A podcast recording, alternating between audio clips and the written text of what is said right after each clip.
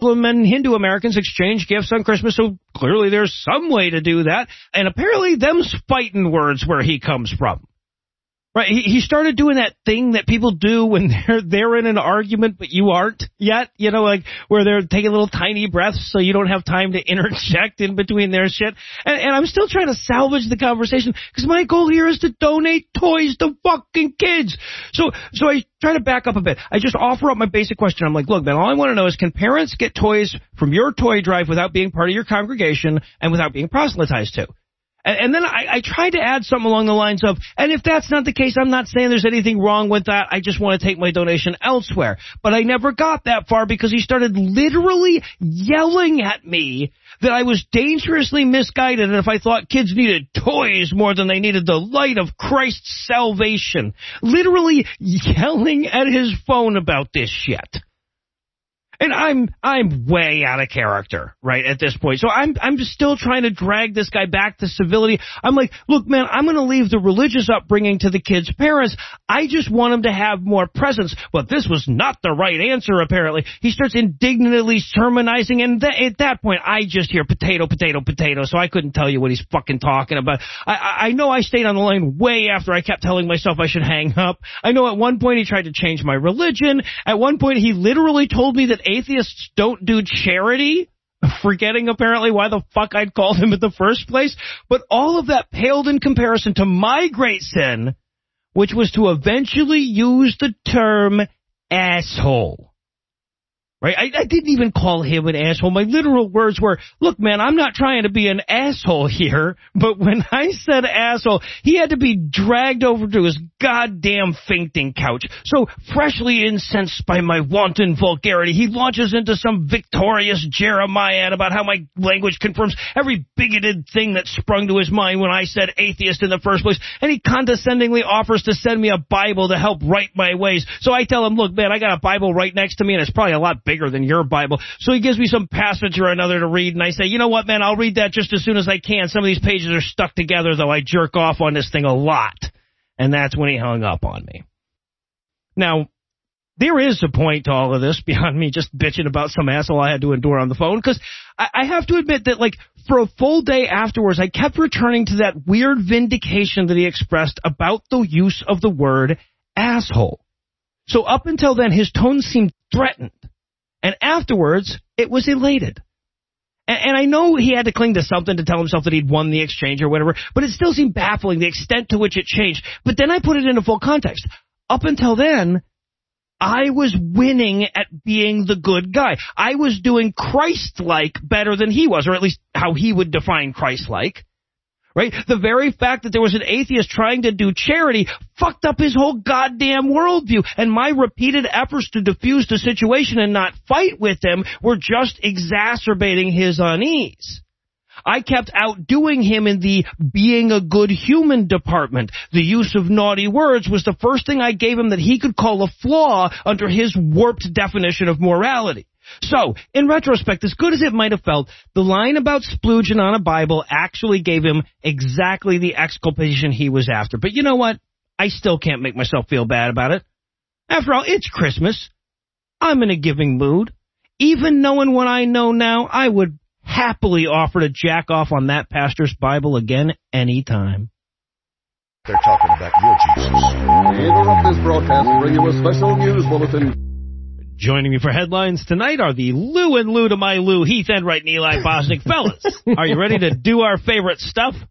When I'm doing Lulu Lou, I'm always picturing myself with an oversized lollipop. I think that's my favorite stuff. Okay. Well, you know, Heath, if you insert it slowly enough, they're just the right size lollipop. So. All right. Well, it sounds like we need to take a trip into Mr. Wizard's laboratory, so we're going to pause for a quick word from our first sponsor this week, Honey. Next. Well, hello there, little boy. Hey there, Santa. So, I made a list of things I'd like, and I sure do hope you bring them to me. Then what do I look like, kid? Honey? Uh, you mean thick? Like, with two C's? Cause kinda. Yeah. I mean, that's not like my personal thing. No, no, no, no, no, not that kind of thick. It's a good one. Honey! The one that automatically searches for promo codes online. They're helping pay for one million dollars worth of gifts this year. They are? They sure are. Just add Honey to your computer, create a free account, and throw some holiday gifts on your drop list for a chance to win. Honey will randomly select winners and give them the money to buy something on their list. No purchase necessary. You need a PayPal account to redeem the prize. Only valid in the U.S. Giveaway ends 12-21-2020. So what did you put on your list, Santa? Why, milk and cookies, of course. Right, obviously. I put the new Amazon smart speaker on my drop list. CNN says it looks. Good. I didn't real- ask you, elf guy. I didn't ask you. Oh, Nobody cares. Okay, now that that's that's not very nice. Thanks to Honey, I don't need to be nice. Get Honey for free at joinhoney.com slash scathing. That's joinhoney.com slash scathing. Now, what were you saying about Santa being thick with two C's? Okay, Because Santa can put it down. it's okay. Put it Yeah. down. Don't say it again. And now back to the headlines. In our lead story tonight, Joe Biden got elected president of the United States. What? Again. Again? Like double plus extra more president. Yep. Yeah. He won the election part in November. That was crucial. Then he won a long series of court cases argued by almost crying attorneys and leaky attorneys who need new face gasket and women banned from all TGI Fridays locations and also all Marriott hotels, I'm pretty sure. She was fun. Yeah. Not so much a cracked legal team as it is a cracked legal team at this yeah, point. legal team on crack, in some sense. perhaps. Yeah, and then after that, Biden won some more when the Supreme Court ruled that Texas doesn't have to like it. And if Texas wants something to cry about, they'll give them something to cry about. And then Biden won again, again, again when the Electoral College certified its final vote this week. Yeah, no, he, he Trump basically made the news sites feel the need to put up the running count on the electoral college vote too. So, like somehow we got to watch an instant replay with bated breath. It was incredible. All right, we got to hand count these electors now or something. Some of them were wearing cardboard. So we finally have our answer. Joe Biden has been officially chosen by the God of the universe to lead the country forward into our bright future of gay communism. It's going to be great. Hell yeah. But that didn't stop a big group of heretical crinos, that's Christians in Yes. name only, from trying to undo the will of the Lord with a protest in Washington, D.C. using the magical power of circle walking. Mm-hmm. Yeah. Mm-hmm. Was their First the courts, then the circle walking. Tune in next week for the official La La La I Can't Cure You convention of 2020. well, yeah. To be fair though, the, the, the circle walking has exactly the same chance of success as Ken Paxton's lawsuit. So. It's true. So these fake Christians showed up by the thousands. I- technically, you could express that in millions or billions too. and their big plan was to overturn the election by conducting a Jericho march, just like the Battle of Jericho from the book of Joshua in the Old Testament. That is when a mob of Israelites surrounded a city because that city was full of Canaanites who were on God's list of races to exterminate that he really has. And then they did that. They did the extermination. They walked around in circles and blew some trumpets and the city walls fell down. And that's when they executed every single man, woman, and child and farm animal in Jericho, except for one prostitute who helped their spy team along the way. That's the story of Jericho. It is. That is the story. Mm-hmm. And the Christian right of 2020 is pretty sure they're the good guys right now. Just like the people in the Bible who had a musical parade of ethnic cleansing. You know, those good guys from Yeah. the Bible. So the Trump squad did the same thing to honor that godly event.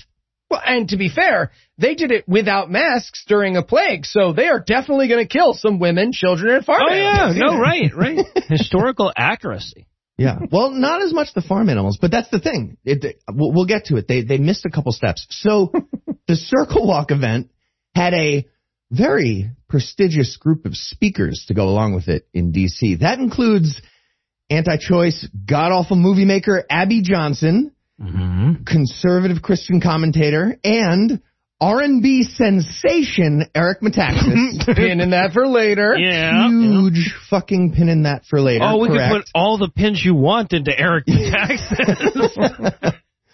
Also on the speaker list was convicted felon Michael Flynn. I believe he was the keynote. mm-hmm. And of course, biblical soft rectangle engineer, the, the fucking My Pillow guy. I'm absolutely not looking up his name. And following all that, no doubt, amazing oratory, everyone walked around the U.S. Capitol seven times to stop Joe Biden from winning the election that he's won like eight times now. Wow. Am I the only one that feels like this was all an elaborate why were you with that prostitute last night excuse that had gone too far? So you're probably wondering, how did Joe Biden get certified by the Electoral College if these people did the Jericho magic? Mm-hmm. Jericho magic, Well, yes. Thank you. yeah, you. right. Great question. Well, unfortunately for the ethnic cleansing LARPers, they didn't do their homework. First of all, they were supposed to walk around the target once a day for six Yes. days and then walk around it seven times on the seventh day. yep. Also, the spell doesn't work unless you're carrying the Ark of the Covenant the whole time when you're walking around. That's Just important. maybe read the book. Maybe read ahead in the book. It's in the book. The answer's in the book. But most importantly, the Jericho thing absolutely never happened. And super motivated archaeologists have checked. Nothing like that. Mm-mm. But even if they did get the Ark and the timing right, we all know it wouldn't be possible for Trump supporters to be nice to a prostitute. So the whole point is, you know, it's, it's all moot. And in white to believe news. A phenomenal call sideways. Thank you. Thank you. The town of Murdock, Minnesota voted to allow an officially whites only church to open up in their town this week because of everything we've been telling you on this show forever. For the whole I, show. I, I know there's so many questions, but how is this a municipal vote? Good question. Good question. this. Good question. So, Guarantee it involved gerrymandering somehow. Seems like it would have to. yeah. So here's the story. The church in question is called the Asatru Folk Assembly. And according to their website, quote, Asatru is about roots, ellipses. It's about connections, ellipses. It's about coming home. Okay. First of all, I believe it's Asatru, but it's also so far sounding like you're trying to talk me into trying ayahuasca or something. Well, they'll fit right in when they get interviewed by Joe Rogan. So that'll be well, that they will. Right. So in their nonsensical declaration of purpose, item two is the preservation of ethnic European folk and their continued evolution, where they clarify, quote, let us be clear, by ethnic European folk, we mean white people.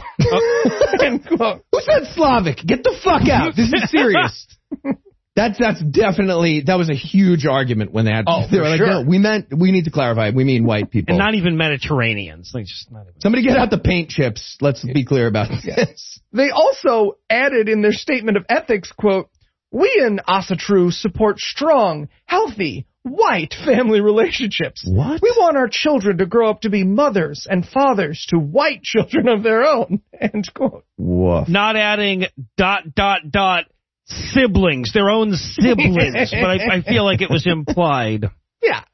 One last thing about these assholes, I just have to mention, their symbol is very clearly a swastika, but a fat swastika. Huh. Yeah. But, to be fair, if you did need a symbol for a whites only church setting up in Minnesota, a fat swastika does kind of fucking nail it, right? Yeah, no, it does. Chubby swastika. So yeah, Put a put a scarf on it, and yeah, you nailed it.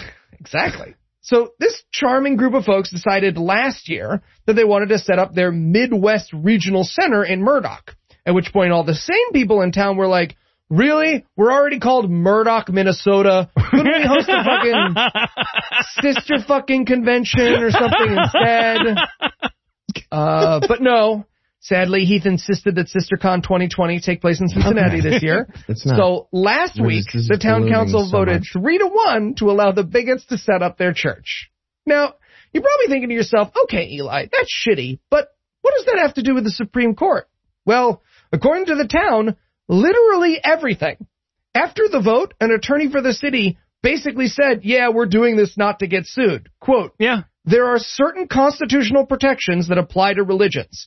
I haven't seen any evidence sufficient to overcome the presumption that they are a religion, whether you agree or not. End quote. And the scary part is, according to our current Supreme Court, over the last few years, he's absolutely right. Yeah.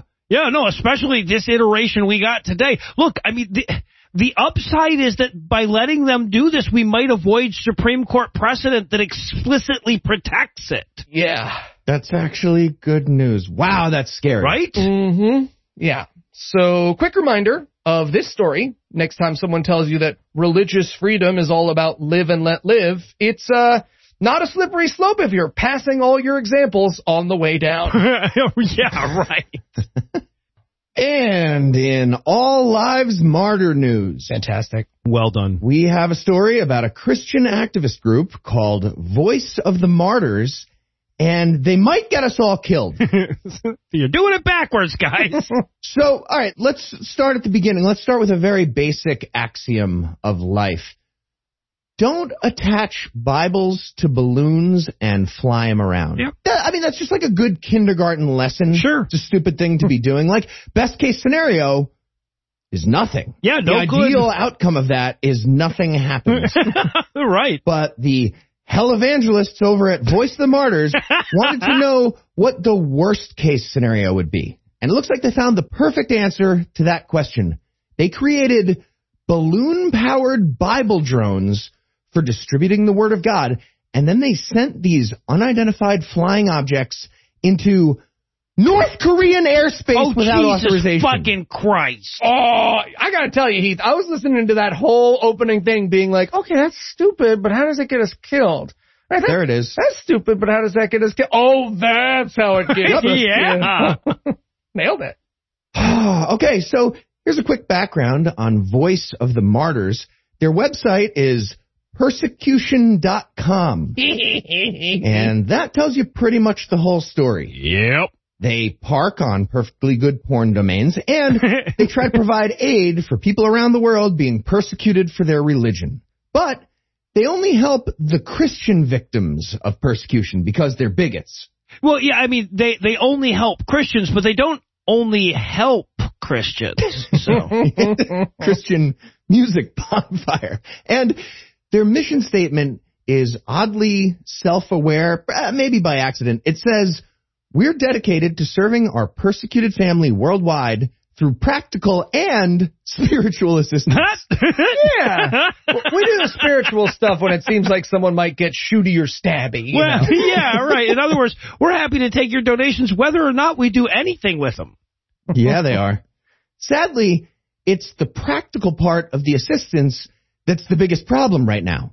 If Voice of the Martyrs was just bilking people out of their money to pay for thoughts and prayers to be sent across the globe, that would be so much fucking better than what they're doing right now. Instead, they're actually going to South Korea, sending makeshift aircraft across the border into North Korea and dropping highly illegal contraband into the backyards of North Korean people. If you get caught with a Bible in North Korea, you can literally be executed as a punishment. Wow. Just a bunch of North Koreans running from the Bible drones like the scene from North by Northwest. or depending on how their fundraising is going, like the scene in the birds. Yeah, it could be a lot of balloons. So this might be the dumbest thing that's ever happened. like ever, ever, ever. And we do multiple shows exploring that exact topic. that's- Yeah, we had a is story quest. about a fucking coconut that got arrested once. Yeah. That's our whole thing. This still might be the dumbest of all the things. So first of all, if you tell the North Korean state police it's not my fault, the samizdat contraband fell out of the sky into my yard, that's why I have it, it's not going to go very well. Okay, actually, you know what? First of all, the real first of all, the Bible is stupid and evil. yeah, Second, okay, yeah, exactly. the possible execution thing. But most importantly, don't send surprise flying stuff at the insane nuclear despot shaped like a literal snowman. That's a bad idea. Even if your balloon technology is better than his rocket technology, still a bad idea. He probably, probably gets mad about that. Okay. See, now I'm picturing Kim Jong Un trying to float a nuke over the South Korean border like Charlie Brown flying a kite. So, Of course, obviously, Adorable. we're all we're all thinking. Wah, wah, wah. Nuclear holocaust. and in Lies of Locke the Moron news. What? Lies of Locke Lamora. It's a fantasy novel. But you know, I don't I don't thank you enough for Sound like keeping our show so relevant and topical, Eli. Thank you. Thank you. You're welcome. Nailing it. Noah. I'll admit it. Things can get a little glum here at the Scathing Atheist.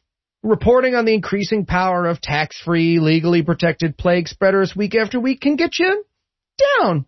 But, like Pretzel Day on The Office, once in a while, we get a real treat. Namely, when the mainstream media finds out about and accidentally interviews one of our crazy assholes. Oh, I love those days. And this week, the crazy asshole in question was COVID denying pastor and plague of Dunkin' Donuts worldwide, Greg Locke. okay, well, to be fair, he's he's a plague of all businesses now. Yeah, he's locked it in. He's so stupid. It's amazing. All right. So while being interviewed about his COVID flaunting church services, Pastor Locke doubled down on the idea that COVID-19 is not a pandemic, much to CNN's Elle Reeves' mystification. So, without further ado, we here at the Scathing Atheist would like to present you with that word for word interaction right now with commentary from our very own Heath Enright. Okay. Noah, will you be my Pastor Locke? Oh, always. I'm saying the sickness is real. I'm saying the pandemic is not. I don't understand what you mean when you say pandemic's not real. Don't just repeat what you said again, Greg. The Locke. pandemic Nope. is not real. Fuck your face.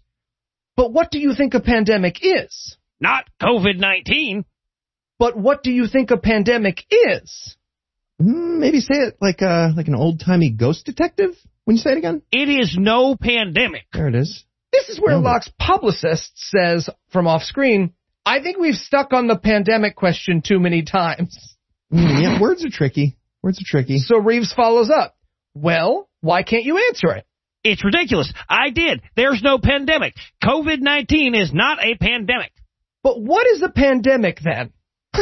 Not what we're experiencing. Don't say your age right now. I'm though. 44 no years old. your- Yep, We've not won in my lifetime, so I don't know, and this is not it. Fuck. Fuck your 44 year old face. I don't know. I'm so Oh, angry I that I don't know, know, what it is. That's now. how I know that it's not this. All right. Well, I just pretended to be Greg Locke, so I need a break to clean myself. We're going to pause for a quick word from our second sponsor this week, Keeps. All right, Heath, Eli, you guys ready to open your presents for me? Sure am. Let's do it. Oh, firing power over Heath? What? No. Fine. Oh, look, it's uh, it, it it's hair. Mhm. You got you got Heath and I a box of hair for You Christmas? got us hair. Yeah. Yeah, I I know you guys are thinning a bit up top, so I figured, hey, who has the most luscious locks and, and, and could make a donation? This guy with these two thumbs right here. I mean, I, I, I appreciate it, Noah, but Um, Um, I, I do not. Just well, for the record, uh, Heath and I already have keeps. got you a very fancy toilet seat bidet washlet. What's uh what's It keeps? was expensive. I got you the nicest one. I did a lot of research. It Keeps said it was like the best. offers generic you can get. versions of the only two FDA approved hair loss products out there. You may have tried them before, but never for this price. So wait, you can get hair loss medication online and for a good price? Ordered it online. That's where I got these Keeps photo thing. It was online. Treatment starts at just $10 a month. Plus, for a limited time, you can get your first month for free. They make it easy and deliver your medication every three months, so you can say goodbye to pharmacy checkout lines and awkward doctor's visits. Wow, that does sound good. Paid for the express shipping, so it got there nice and early for you. So if you're ready really to take action and prevent hair loss, go to keeps.com slash scathing to receive your first month of treatment for free. That's K-E-E-P-S dot com slash scathing. Oh. Well, now my gift seems kind of pointless. Aw, Noah, it's not pointless. Look how much it upset Heath. Oh, that's true. getting you guys socks next year, like not good ones, like scratchy socks. A man wrote the Bible. A whore is what she was. If it's a legitimate rape, It makes you a slut, right? cooking can be fun. Hey, I'm proud of a man. This week in misogyny. Yeah, I know. I missed you guys too. And apparently I've been gone so long that these assholes think they're going to get away with it all of a sudden. So let's start with professional bigot and some of the GOP's best friends, Jesse Lee Peterson, who wasn't able to join his fellow conservatives in celebrating the elevation of Amy Covid Barrett to the nation's highest court. Well, I'm sure he's thrilled to have somebody on board that can join in his disdain for female bodily autonomy. This was overshadowed by the disgust he felt at women having man jobs. Quote, this woman thinks that she's above men and that she is a man and that she can go to work and raise children and be like a man. That is not true. End quote. And while I do agree that that's not true, that doesn't excuse him for saying it. And apparently when he saw that wasn't enough misogyny to coax me back onto the podcast, he also took to the airwaves to lament all, Republican women that were elected to the House of Representatives. Quote, they have weakened the party by putting all of these women in charge. The strength is not in the women, it's in the men. End quote. A statement that would be a lot easier to take seriously in a week that Republican men didn't spend hiding from the term doctor as it applies to women. But Jesse Lee wasn't the only one taking advantage of my absence. My arch nemesis Lori Alexander has also been saying words again. Her latest tirade against the evils of her own human rights came in response to a New Yorker cover that you probably saw. It's the one that shows a chick on a Zoom meeting where she's wearing a really nice blouse and has her hair and makeup all done up, but she's wearing gym shorts and flip-flops, and everywhere the camera isn't pointed is a mess of discarded bottles, cats, and discarded masks and gloves. And this humorous illustration of how our lives were transformed in 2020 pissed Lori off because that panracial bitch on the cover didn't have no babies on her teats. Quote, Many women no longer are good housekeepers. Instead of nurturing babies, they are nurturing cats. They find their escape through alcohol. Blah, blah, blah, feminism is Marxist, blah, blah, blah. And then she concludes, quote, with a cluttered home, only cats to cuddle with, and a cold screen to stare at with a drink in their hands, they are finding that their lives are more empty and meaningless rather than fulfilling. End quote. Now, Keep in mind that this is the same piece of shit that celebrated the plague that's killing thousands of people a day because it was forcing some working mothers to stay home with their kids now that they were laid off and uncertain how they would provide for their families. And look, Lori, you pissed me off plenty before. Hell, you achieved arch nemesis status years ago, and I bet your pampered ass thought I was going hard on you before. But now, you've come after cat mummies. And I can't have that. You can have my freedom, but you'll never take my chonkers. The gloves are coming off, Lori. And I mean that metaphorically. There's no way I'd get within 20 fucking feet of you without proper PPE.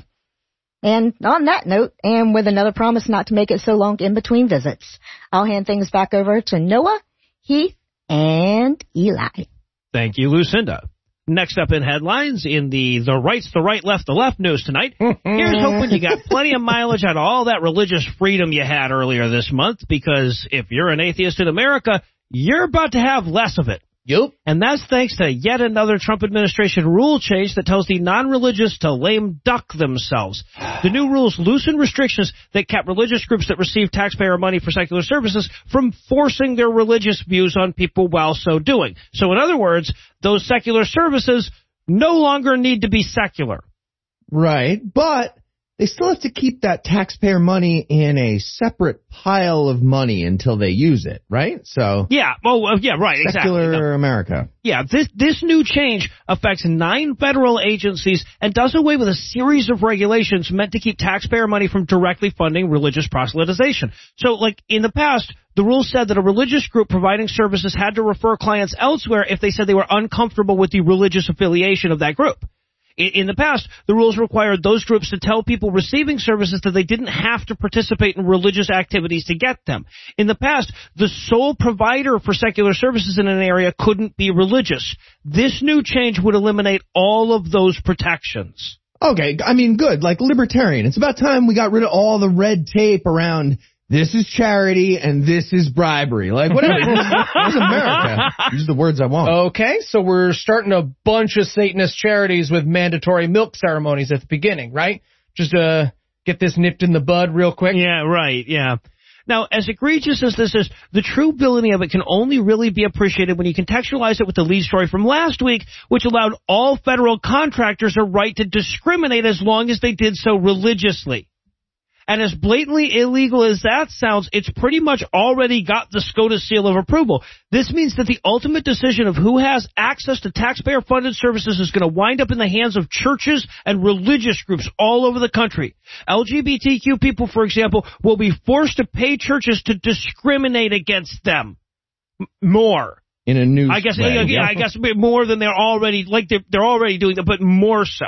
Yeah, great. So religion can eat its cake and have it too, and refuse to sell it to same-sex couples. Great. And miscegenated couples and Jewish people. Fantastic. Yep. And, and then when those gay Jewish miscegenated couples are starving for cake, the charity that those same people run can make them sit through a prayer about how terrible they are before they get any of the cake they're starving Yep. for because they didn't get the whole thing. if they decide to give them some. Yep. Yeah. And and much like the rule change that we discussed last week, it's important to remember that these changes cannot be undone immediately. I mean, the Biden administration is definitely going to change these rules back as soon as they can, but there are required public comment periods and, and hurdles that have to be overcome along the way. There are studies that you have to do, et cetera, et cetera. So this will take place, and it will be in effect long enough to gravely affect some people's lives. Also, the Biden administration is going to have so much egregious shit to undo that who the fuck knows where this winds up under the uh, egregious shit triage. Right? So look forward to plenty of depressing Trump era stories on this show well into the Biden administration.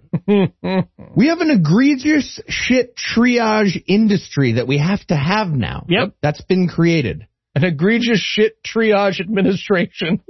Yeah, exactly. Yeah.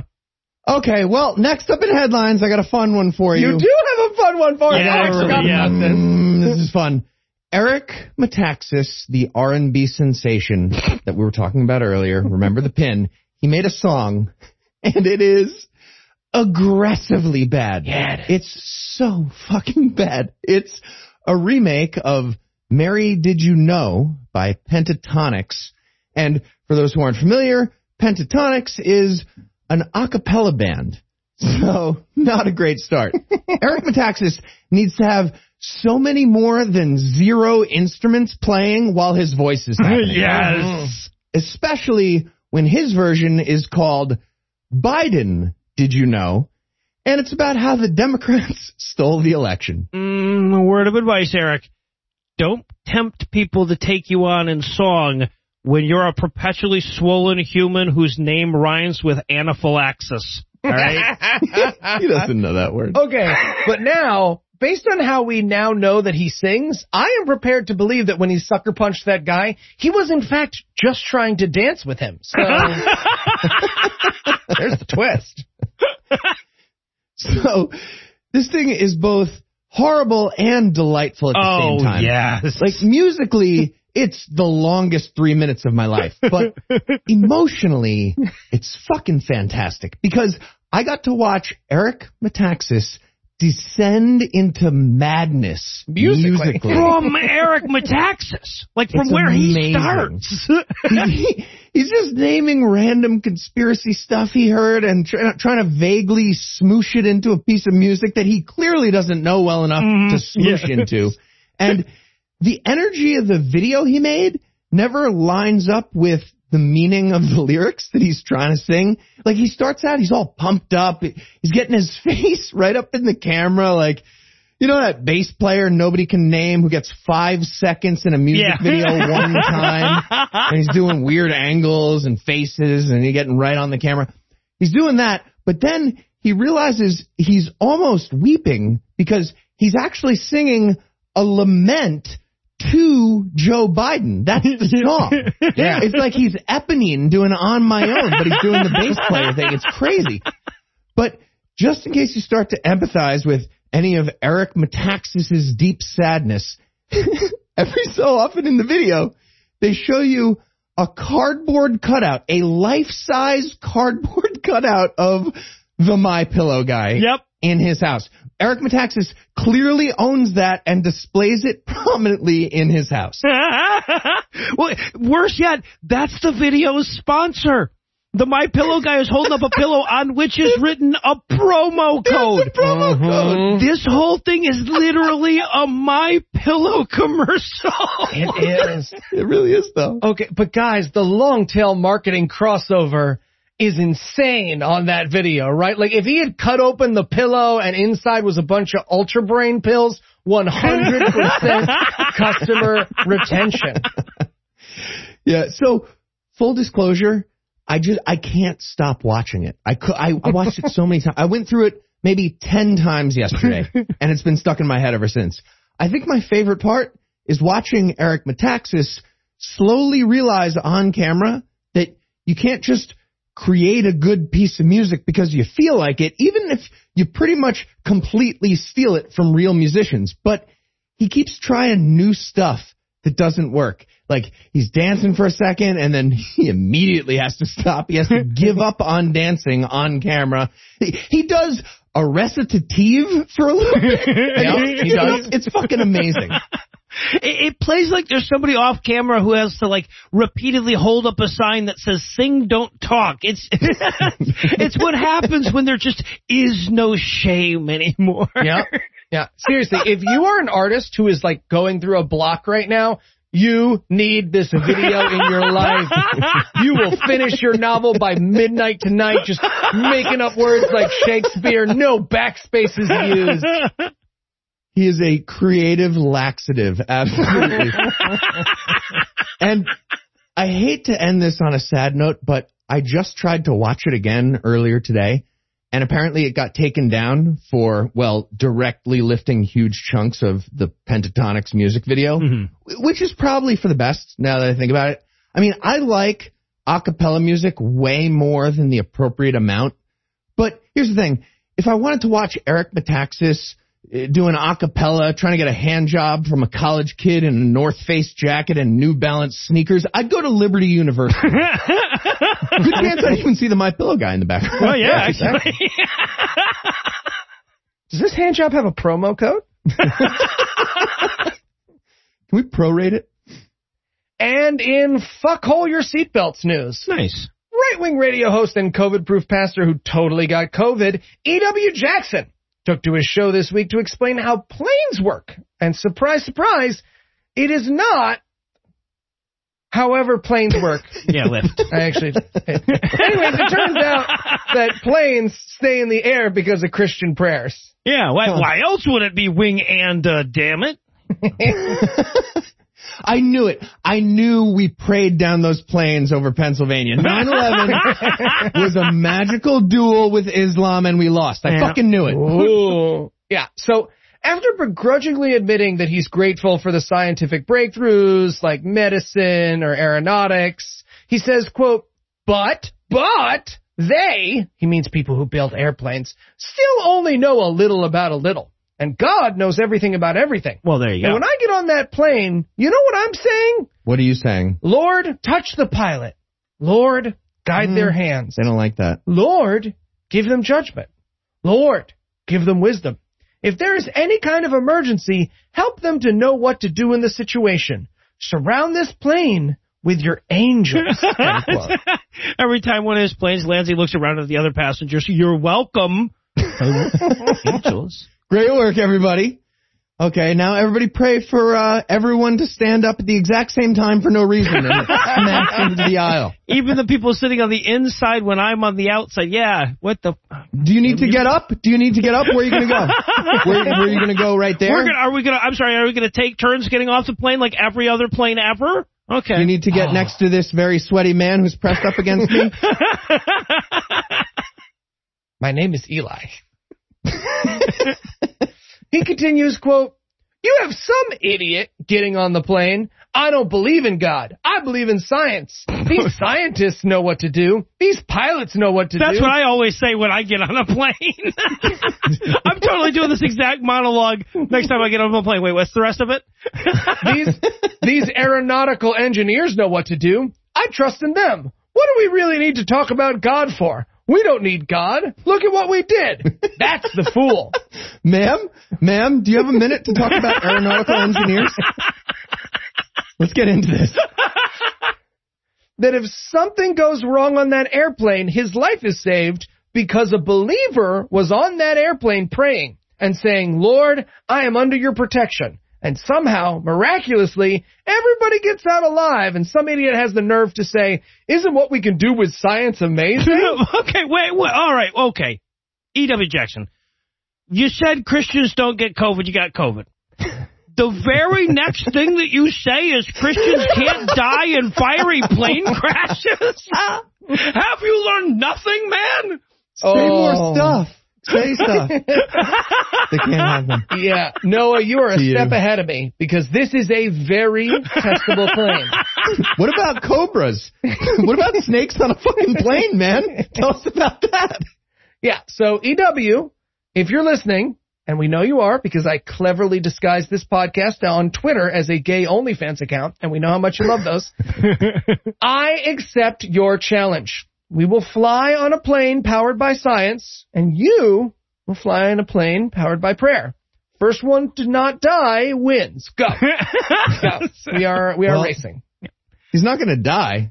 He's, he's going to sit there on the Yeah, that's true. Yeah, I'll say we'll we'll be the ones that wind up in the air. We'll be in way more danger. We'd be at risk. All right, and finally tonight, in Thief in the Night news, former Congresswoman and creepy painting with eyes that follow you around, Michele Bachmann was at a political rally in Georgia last Friday trying to rally the Republican vote ahead of the uh, uh, January Senate runoff, and her message to rally goers can best be summed up as, votes are routinely stolen, your participation may or may not count, none of it really matters. That's true. Yep. Republicans of Georgia. Yeah. And and if you think that she was accusing Democrats of stealing the votes, by the way, I think you've momentarily forgotten how fucking crazy Michele Bachmann is because she cut out the middleman and pinned the vote stealing directly on Satan. On Satan. Yep. Really? Yep. The magical demon stole just enough votes to get a runoff, but not win for the team that Satan wanted? That would like cover his tracks because would it would mm-hmm. be like double? Oh, well, excuse Satan for having a sense of drama. He said, right? yeah. Oh, okay. he was building a moment dramatically. Exactly. Yeah, right? right, right. That's right. The great horned one is throwing his weight around the American political arena once again, and Bachmann assures us that we've already seen the fruits of his labor. After all, on election night, we all collectively witnessed, quote, Satan snatching away from America rule by the consent of the governed. Adding, quote, Satan was stealing from us our right to vote. I am highly offended, insulted, angry, and I'm not going to stand for the fact that my vote was stolen. End quote. Okay, if David Perdue and Kelly Loeffler aren't good enough for Satan, that's our fault. Run better candidates, man. If the GOP can't beat a black guy and a Jewish guy in fucking Georgia, they deserve to be tormented by a demon forever. right.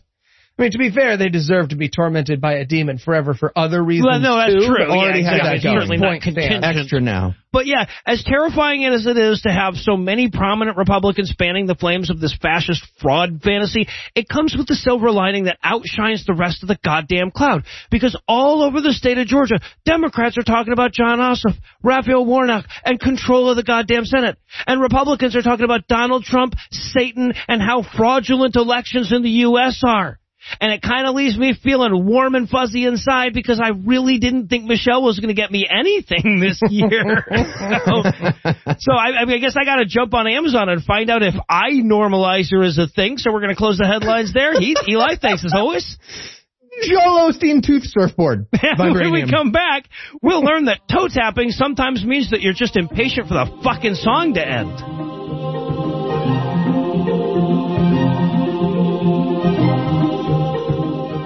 Hey, podcast listener, as you might already know, we raised a fuck ton of money to help win back the Senate last month on the Cognitive Dissonance Save the Senate live stream. But more importantly, we beat Andrew and Thomas. We beat Andrew and Thomas. Exactly. Yes, we did. We did. But many of you reached out either because you didn't have a chance to give or because you didn't want to choose between us.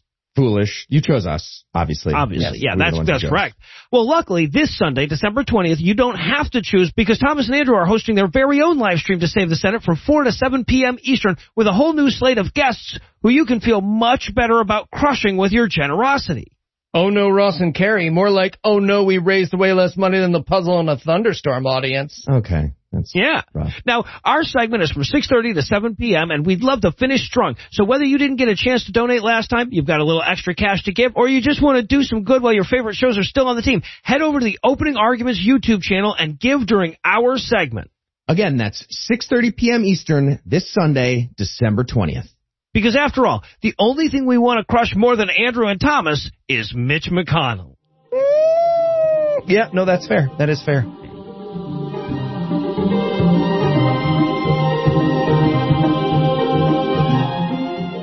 Over on our sister show, God Awful Movies, we break down the very worst that Christian cinema has to offer, but movies are far from the only thing that Christians are terrible at. They suck at short films, books, comics, stand-up comedy, TV shows, music. Hell, if there was a thing called Christian blinking, it would somehow suck. Which is why we occasionally borrow that show's format for a segment that we call God awful music. So tell us, Heath, what will we be breaking down today? We listened to Christmas is for Children, the song, but not the 1968 version by Glen Campbell. Different song. We listened to some random song that Eli fixated on from a Gam movie mm-hmm. that not even Google knows about. Nope. So Nope. I, Yeah. I haven't even heard this song because I couldn't even physically find it. I don't know. I, I have no idea. I've seen the lyrics now. Eli, put them, Okay, put them in a thing. So for clarity, this little ditty comes from the opening credits to Chip Rossetti's The Borrowed Christmas, which we just reviewed over on our sister show, God Awful Movies. It's free on Prime if you want to listen, but more importantly, I've thought about this song every day since that review, and I need to finally give it its due. All right. Okay. Really? So Eli, how bad was this music?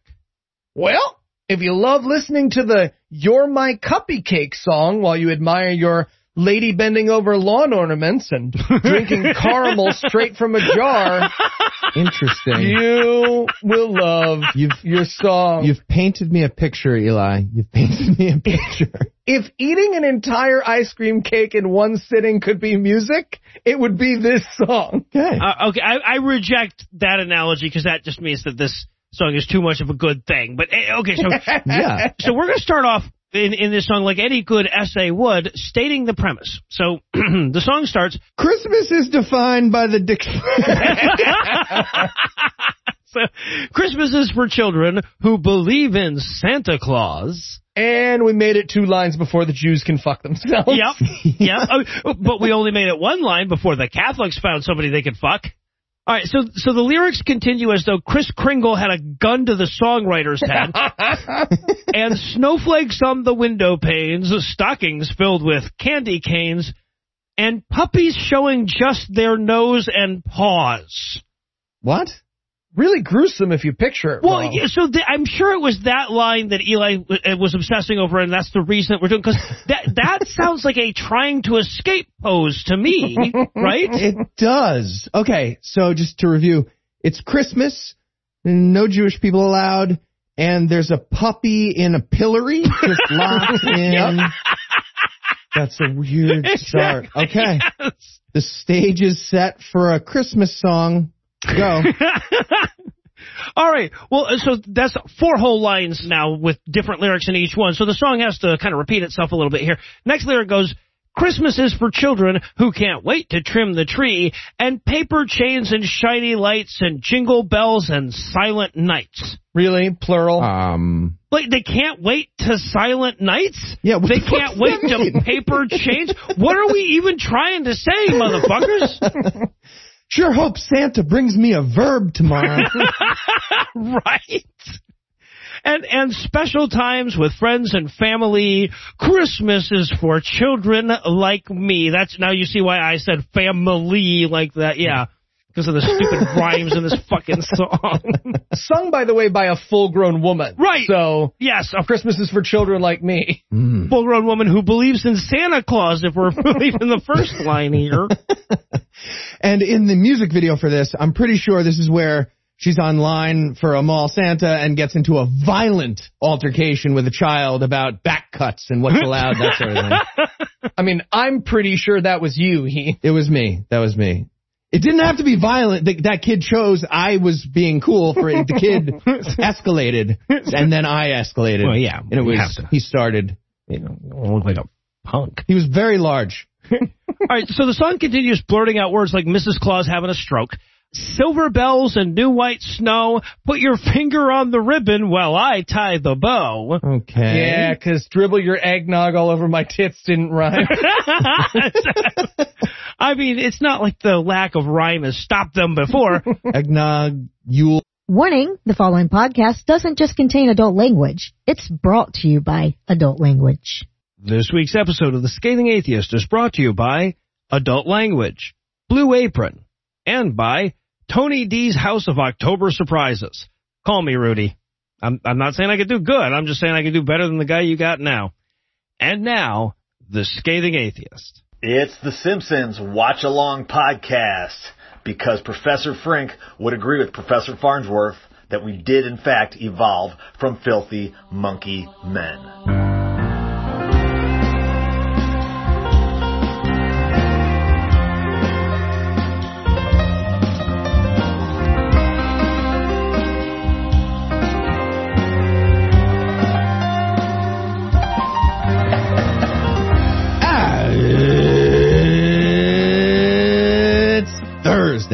It's October 22nd. and it's International Caps Lock Day. Yeah, for when you're losing a Facebook fight, but you want to lose it loudly. I have no illusions. I'm Eli Bosnick. I'm Heath Enright. and from Jason Voorhees, New Jersey, Cincinnati Swing State, and Good Husband, Georgia, this is The Scathing Atheist. On this week's episode, California churches assure us that it's been votes and prayers this whole time. Donald Trump demands to have fact checkers from The Onion at the final debate. and Don Ford will be here to talk about hemorrhoids. but first, the diatribe.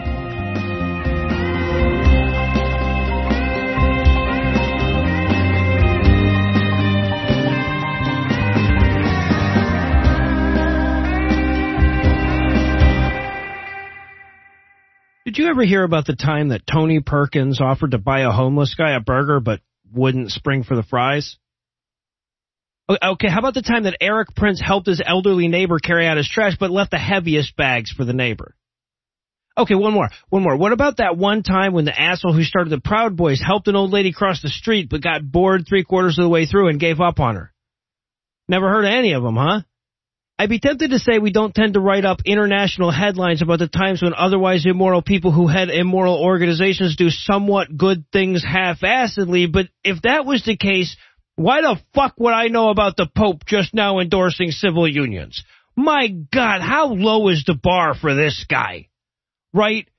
How I'd love to have a job where I was graded on the same curve as the fucking Pope. Half the time the podcast is just like meaningless random words from 10 feet away from the microphone. The other half it's me trying to explain the extenuating circumstances around my latest conviction and yet somehow I'm getting record downloads and all the reviews say, well at least he's not an ex-Nazi who's directly involved in the child rape cover-up. It must be nice. But yeah, Wednesday morning I wake up to the late breaking news, and by that I mean pretty goddamn late to be breaking, that the Pope tacitly endorsed civil unions for same-sex couples. Unofficially. Right? Like, this statement uh, uh, apparently came in a documentary called Francesco about how awesome the guy running the history's largest child rape cabal is. And at some point the Pope says, quote, Homosexuals have a right to be part of the family. They're children of God and have a right to a family. Nobody should be thrown out or be made miserable because of it, adding, quote, what we have to create is a civil union law. That way, they are legally covered, end quote. And that statement has even left-wing media outlets praising his moral authority. I, I did think about what a tepid, condescending, backhanded declaration this really is. First of all, having the right to a family is the single most basic goddamn thing you can imagine, right? Like he's exactly one unit of recognition above. They have the right to use all the oxygen in the atmosphere without paying for it. He's saying we shouldn't actively disown them, and implied at the end of that sentence is anymore. Right? You and I don't have to make statements like this because nobody assumes we would endorse disowning your brother for being gay. Think about how baseline awful a human you have to be before that would be anybody's default assumption. And, and as if that's not bad enough already, keep in mind that he only means this conditionally. He's certainly not saying they have a right to adopt children. right? He's the head of the organization most directly responsible for inhibiting adoption by same-sex couples. So when he says they have a right to a family, there's a huge unspoken asterisk weighing down the back half of that fucking sentence. What's more, he stopped shy of endorsing equality. Right, his big moral revelation is that gay people should have some kind of separate but equal form of marriage. His endorsement is for civil unions, the don't ask, don't tell of the marriage debate. But wait, don't let me oversell it. Right, because it's not like the policy of the Catholic Church has changed. It will no doubt continue to be the single largest contributor in the world to campaigns against marriage equality their official policy remains that Catholic teachings cannot, quote, lead in any way to approval of homosexual behavior or to legal recognition of homosexual unions, end quote. And as if we need to douse the embers of commendability even more at this point, this isn't even new. In 2013, he famously asked his press pool, who am I to judge when asked about LGBTQ relationships? He's flirted with acceptance here and there in the past, but never beyond the, boy shucks, I sure do wish I wasn't actively oppressing you level. And yet, despite the fact that his words are too little, too late, impotent, insincere, and unexceptional, the Washington Post called his statement a remarkable shift. The New York Times went with extraordinary. Vox dubbed it groundbreaking. Meanwhile, not a goddamn one of them even acknowledged the irony of printing the ethical pronouncements of a man who is still, this very day and hour, harboring child rapists from justice. One would be hard pressed to find an institution anywhere in the world directly responsible for more evil than the Catholic Church. Right, like I, I'd say impossible if we're counting all of history, but damn hard even if you restrict yourself to like my lifetime. And yet when the head of that institution makes an off-the-cuff comment about some of his best friends being gay, the world's media trip over themselves in their rush to write a flattering puff piece about it and slap it on the front fucking page of their websites and papers. Of course, we all know where this comes from. Right. It's rooted in the same perverse sense of fairness that had mainstream media outlets reporting both sides of the climate change debate until it was too late to solve the problem. It's the same misguided attempt at balance that has to pretend both sides of the political aisle are equally responsible for the vitriolic political climate. It's the same fallacious bullshit that gives equal credence to both the truth and the lie. American media have had to spend an awful lot of time talking about the institutionalized protection and enablement of kid rape. It's crazy newsworthy when you consider the scale of the problem, both geographically and temporally, it's one of the most evil things ever done in human history. So obviously the media had to talk about it a lot. Right, like it's remained newsworthy for decades now, and there's no sign it's about to drop out of the news cycle, and that leaves a lot of people in the media really uncomfortable. They're always talking about the bad side of Catholicism, so they feel the need to also talk about the good side, even if they have to exaggerate, misdirect, or outright mislead to get there. And I hate that I have to point this out, but there's no goddamn way to lie your way to the truth. They're talking about your Jesus. We interrupt this broadcast to bring you a special news bulletin. Joining me for headlines tonight are the Tetra and Hydro to Mike Knibbenall, Heath Enright, and Eli Bosnick. Fellas, are you ready to say hi? I'm not an asshole. you don't think I'm an asshole? I th see what you did there, Heath. There you go. and speaking of drugs, recreational or otherwise, I wanted to wish Sarah Rose luck while she's recovering from her surgery. The good news, Sarah Rose, is that Jeff loves you. He's right there. You have him entirely wrapped around your little finger. So milk this shit and make him do stuff for you. He wants to do stuff for you. And also get better soon. But not too soon. Um, because if it turns out you have mutant healing, the government will come after that's you, no, Sarah. that's true. Yeah, no, yeah. Yeah. pace Yeah. yourself. Pace yourself. and use it for the favors. Like, we're, you know, work it. Really Right. work Well, exactly. It's quarantine. What are you going to do? Recover and then fucking sit at home? Boring. Boo. Chill. Get into some weird stuff with the favors. Make up some In our lead story tonight,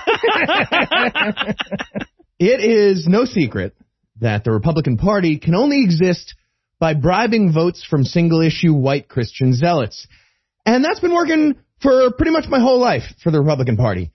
But now their candidate for president is so goddamn objectionable that they also added disenfranchising pretty much everyone else besides single issue white Christian zealots and he's still not winning in the polls. No. So Trump tossed in a threat of neo-Nazi terrorism if he loses and claimed that mail-in ballots don't count anyway because there's mythical rampant voter fraud that that somehow only helps Democrats. Yeah, right? Still losing despite all that stuff. So now we have Christian right churches putting up illegal ballot collection boxes, thus creating the mythical fraud for real, but on the other side. Like, funny feeling they're not going to be helping Democrats on this one. Yeah.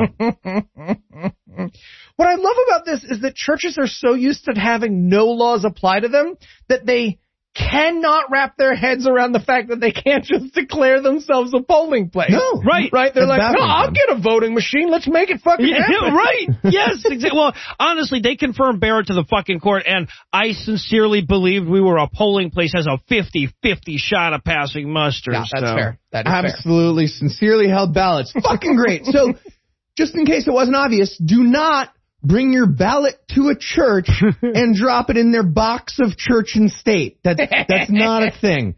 But that didn't stop Freedom's Way Baptist in Santa Clarita, California from constructing a counterfeit ballot box with a sign that said official ballot drop box Wow. and then posting photographic evidence of their felony level fraud on Facebook. The box also said approved and provided by the GOP, collected by a Republican official. And that was right next to their Johnson Amendment violating posts about the Christian right Republicans you're supposed to vote for, which was right next to their posts about the, the opposite of Black Lives Mattering, whatever that would be. Uh-huh. yeah, right. A- And that's just one example of one church. Apparently, these unipartisan vote harvesting drop boxes for the GOP are getting reported all over California. And probably not getting reported elsewhere by the, the local news of fucking Mud Junction, wherever the fuck, but I'm sure it's happening. And Yeah. just imagine if this was a mosque Yeah. and not a church. Yeah. I think we know the only solution here, gentlemen. We need Satanist ballot boxes in the shape of Baphomet spreading his cheeks. Let's make it happen. it's, it's amazing how many problems that would solve, honestly. right? done. So this shouldn't be a surprise to anyone. I mean, just think about that Johnson Amendment I was talking about. These churches are saying to themselves, okay, well, we're a, we're a giant taxpayer subsidized illegal super PAC for the GOP, but legal somehow. And we send the government TikTok videos of our crimes, and that's super fun. But it feels like we're making this electoral terrorism harder than it needs to be. Let's just yeah. Steal the votes directly, right? so either that works and votes are being handled by a pastor and then a GOP vote collector guy, or it doesn't work, in which case it does work because it's evidence of mail-in voter fraud. Yeah. The president of the United States and his party are going for the old shitting yourself to get a fecal mistrial technique as a campaign strategy. That's Yeah. where we're at.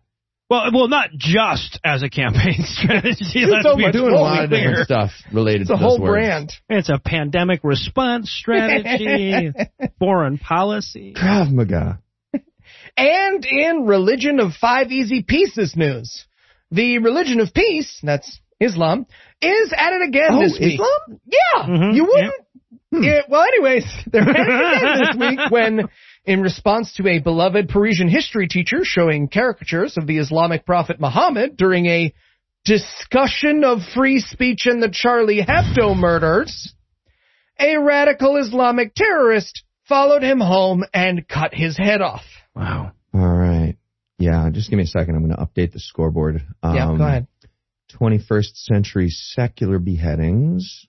Oh, no, still zero. Okay, religious beheadings. All of them. Great. Okay. Why are we playing this game? Maybe a 10 run rule? I don't know. Well, What do yeah. call it? Despite their marketing, they're not super into mercy. Yeah, that is, that's an issue. Nope.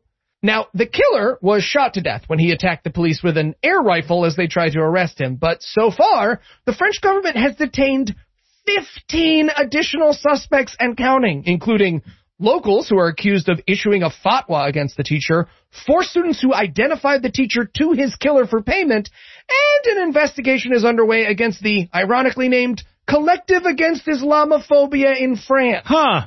Okay, well, technically, they're kind of nailing it. The, the, the fear of Islam is very rational, and now like extra, extra fucking rational. they are Yeah, no. nailing it. Taking the phobia right out of that fear, yeah. And it's worth pointing out that all of this takes place against the backdrop of the week where the folks who provided weapons to the Charlie Hebdo terrorists are on trial, right? It can be easy to be stuck in the Americentric view that Christo-fascists are the only folks to worry about, but I think this story, as well as, you know, most of the other ones we've been reporting on for the last seven This plus show? years, is that Yeah. when you're looking for brutal murder for no reason, any old religion will do, people. Any old religion. Well, I mean, it's not all the religions all of the time. It's it's it's all the religions all of the times they have even the slightest whiff of power. It's just, Yeah. that's their prerequisite.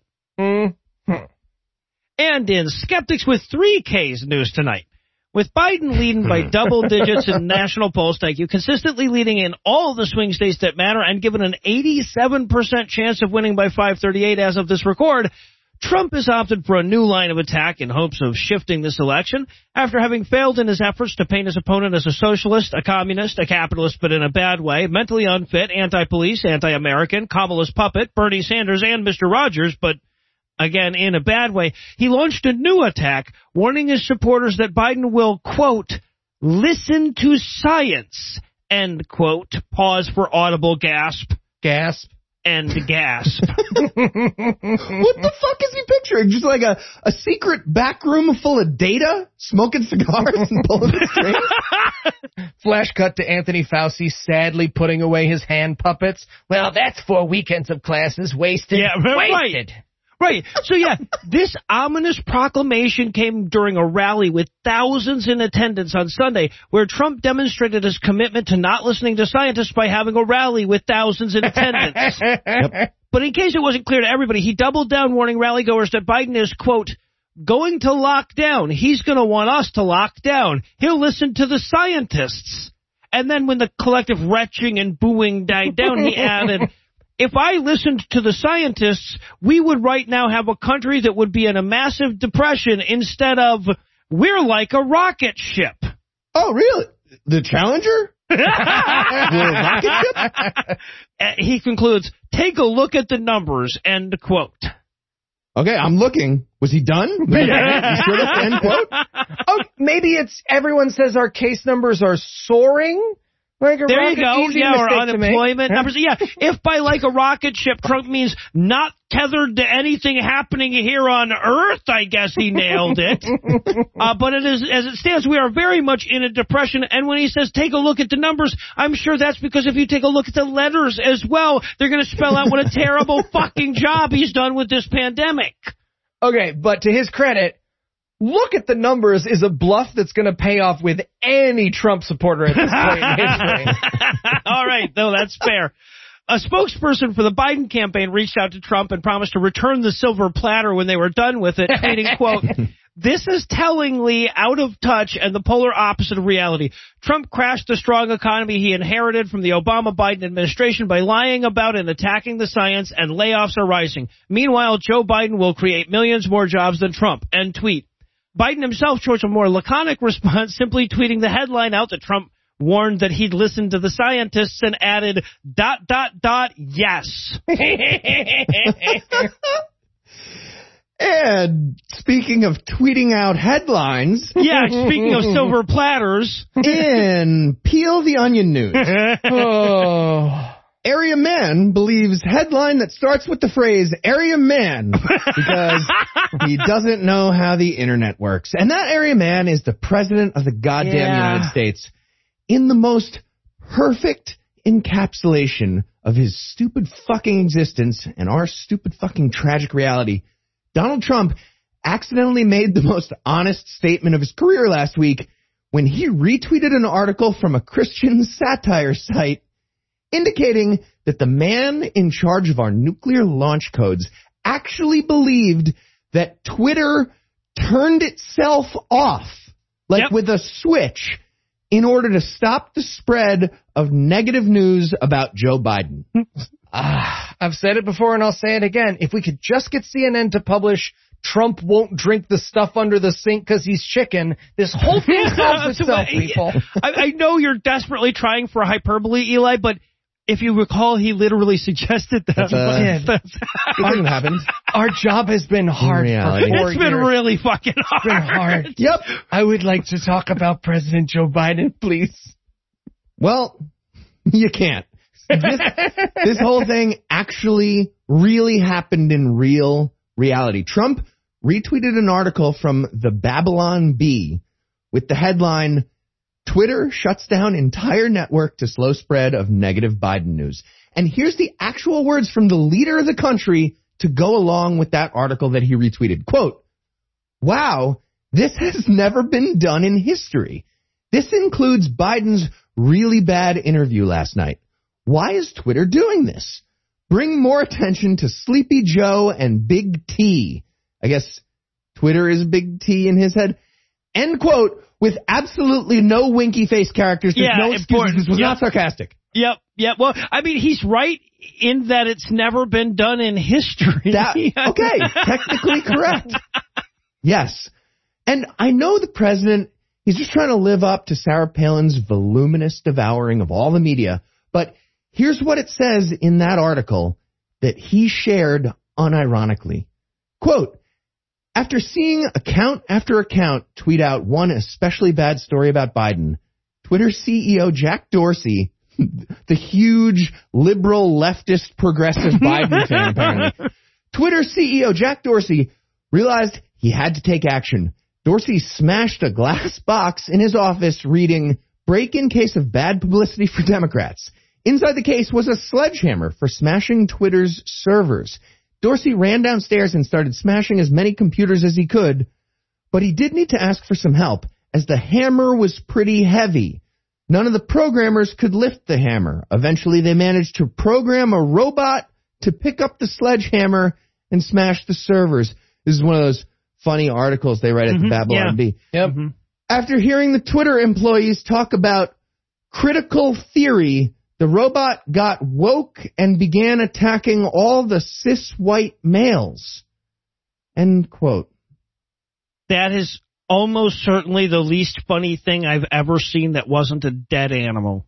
That's it's close. I, I gotta say, the Babylon Bee, because I went down a rabbit hole of reading their, their like satire, it's a fascinating human experiment, right? Because the core of humor, a lot of the time, is empathy, right? But the people at the Babylon Bee don't have any empathy. They're just South Park, we make fun of everyone bigots. So you get to see humor without humanity, and it's, it's like an alien's attempt at funny. They are, and I, I almost mean this as a compliment, as funny as you can be without a soul. Well, South Park is as funny as you can be with Yeah, that's so yeah, that's fair. They are not. and again, this is 100% real. I mean, sadly, the woke robot that attacks cis white males is not real Mhm. yet. We'll see. But we would deserve that. But the story is real. We've been saying that Trump's such a ridiculous bobblehead caricature of himself that satire is not even possible. but somehow he took it a step further. He he he beat us. I don't know. Now we have a a fractal of an inception of an Ouroboros of fake news. It's insane. We need a fucking safe word to read the news at this point. So, all right, Yosemite. Yo, uh, that's going to be our safe word, Yosemite. And we also need a federal law that the Onion doesn't ever write an article about, like, North Korea flying an aggressive kite over the DMZ, lest the world be plunged into a nuclear holocaust. Yeah. Can we also agree that you have to achieve some bare minimum level of humor before social media labels you as satire rather than bullshit? Oh, please. Wouldn't that be nice too? Yeah. Yeah. Pass. And in hot saucy mama's news. As our nation pushes another right-wing shill onto the Supreme Court, as babies still sit in cages at the border, and as an entire half of our political spectrum bats their eyes about whether or not they'll overthrow the government if they lose this coming election, the Karens over at 1 Million Moms have a new enemy this week, and it's a hot sauce ad. It's a hot sauce ad from like two years ago. Right. What the fuck? is happening in your life that you're you're watching broadcast television ads from January of 2019? That's they- insane. They saw it back then. Heath, it just it took this long before they were ready to talk about it. They've been collecting their thoughts and They've putting been it all together. They've been processing, getting over it. So yeah, quick reminder, if you don't know who 1 million moms is, first off, most important, not a million of them. Nope. As of right now, they have almost 5,000 Twitter followers, but, uh, you know, maybe the other 995,000 moms just don't tweet. Right. Yeah. the royal million. Yeah, and they specialize in getting mad about stupid shit like this. Regular listeners to our show will remember that last month they were mad when Dole put out an ad telling people to go fruit bowl themselves. But if you want to go down a rabbit hole of stupid Christian crazy, One Million Moms is the gift that keeps on giving. Yeah. No, it's a million moms worth of bat shittery at least. I mean, maybe that's what they mean. Oh, there you go. There you go. So the ad in question, as Heath mentioned, is two years old and comes from Frank's Red Hot, or as fellow hot sauce fans will know it, somehow saltier ketchup. And their new tagline, I put that bleep on everything, received a strong condemnation from the moms who said in their statement, quote, Frank's Red Hot ad is irresponsible and offensive to customers. This inappropriate advertisement is airing during prime time. Nope. When children are likely watching. The bleeped out word creates an unnecessary curiosity in children. And there is nothing funny about swearing or kids mimicking this behavior. It's, it's in prime time from two years ago in It the past. Big Bang Theory, damn it. Big Bang Theory. the commercial is extremely destructive and damaging to impressionable children. End quote. So yeah, uh, big congrats to one million moms for officially coming out against curiosity in children. I mean, we knew they were, but good for them for saying it. All right. Well, I'll tell you what. I'm terrified because she just said there's nothing funny about swearing, so I might need to get some fucking resumes out there. While I touch that up, we'll turn things over to my lovely wife, Lucinda. A man wrote the Bible. A whore is what she was. If it's a legitimate rape, It makes you a slut, right? cooking can be fun. Hey, I'm proud of a man. This week in misogyny. I'm going to make a bet. We're recording on Wednesday, so the 60 Minutes interview isn't coming out for a few days yet, unless Trump drops it on YouTube. But I'm going to go ahead and make a prediction about the video I haven't seen anyway. So just in case you hadn't heard, Trump made a bunch of headlines on Tuesday when he apparently stormed out of an interview with CBS's Lesley Stahl. 60 Minutes is doing an episode that includes interviews with both candidates and their running mates. Or at least that was the plan. Trump got pissy halfway through the interview and walked out, then refused to come back for a segment he was supposed to film with Mike Pence afterwards. Now, there have been a couple of reports where unnamed sources characterized the interview as bad, but not unusually bad. Nobody specified what question or line of questioning set him off. But the White House has confirmed he bailed on the interview, and Trump went on a bitchy little tweet storm about Lesley Stahl afterwards. Then he whined about her during a rally later. So, here's my prediction. I'm guessing Lesley Stahl was no harder on him than Chris Wallace was on Fox News or Jonathan Swan was for Axios. I'm guessing the misogynist just can't handle that same treatment at the hands of a gender he considers inferior to his own. And I'm also guessing that's going to make for a damn interesting dynamic in tonight's debate. And let's not make the mistake of thinking this is a Trump thing. This is a GOP thing, and they've been cultivating it for decades. I think any honest person can admit that sexism is a big part of the reason Trump was elected. But it wasn't just sexism against Hillary. A lot of misogynists liked having a candidate that was openly hostile to women and women's rights. A candidate who wasn't going to play along with the idea that women had an equal say. The GOP have been planting seeds of misogyny beneath their platform since the 80s and the first rumblings of the moral majority. So it should surprise exactly nobody when they harvest rampant sexism. And we were reminded of that yet again when Oklahoma Senator James Lankford went on a Christian podcast called On the Edge and started spouting off about how if God had his druthers, the U.S. government would be entirely populated by Christian men. And no, he wasn't just using men as a stand-in for humanity, unless he got way more progressive about lesbian marriage since the last time I saw him, because he refers specifically about how the government needs godly men who love their wives. And let's face it, even if that was the case, he'd still be excusing the discrimination against one group by pointing out that he meant to discriminate against a different group. And again, that's not the case. He literally intended to discriminate against both. Also, quick before I wrap things up, I want to remind you that as hard as it is to follow any single thread through today's news cycle, we're still on the verge of cementing a conservative, anti-woman, theocratic majority on the Supreme Court for the rest of my life. So, you know, vote like it. And with that reminder echoing in your ears, I'll hand things back over to Noah, Heath, and Eli. Thank you, Lucinda. Next up in headlines, in pity litter news tonight. Fantastic. Christians tried to put their tongues in their cheek and missed this week when they named their whiny ass self-pitying persecution complex fest non-essential. Because, you see, uh, governmental restrictions vis-a-vis COVID-19 haven't been sufficiently submissive to religious bullshit by failing to deem theirs essential services, or at least that's what they're hoping you're going to take away from the fact that they named their conference after them not mattering. yeah, I know they were going for the like take back deplorables angle, but now you're just self-labeling. Yeah, right? right. Yeah, exactly.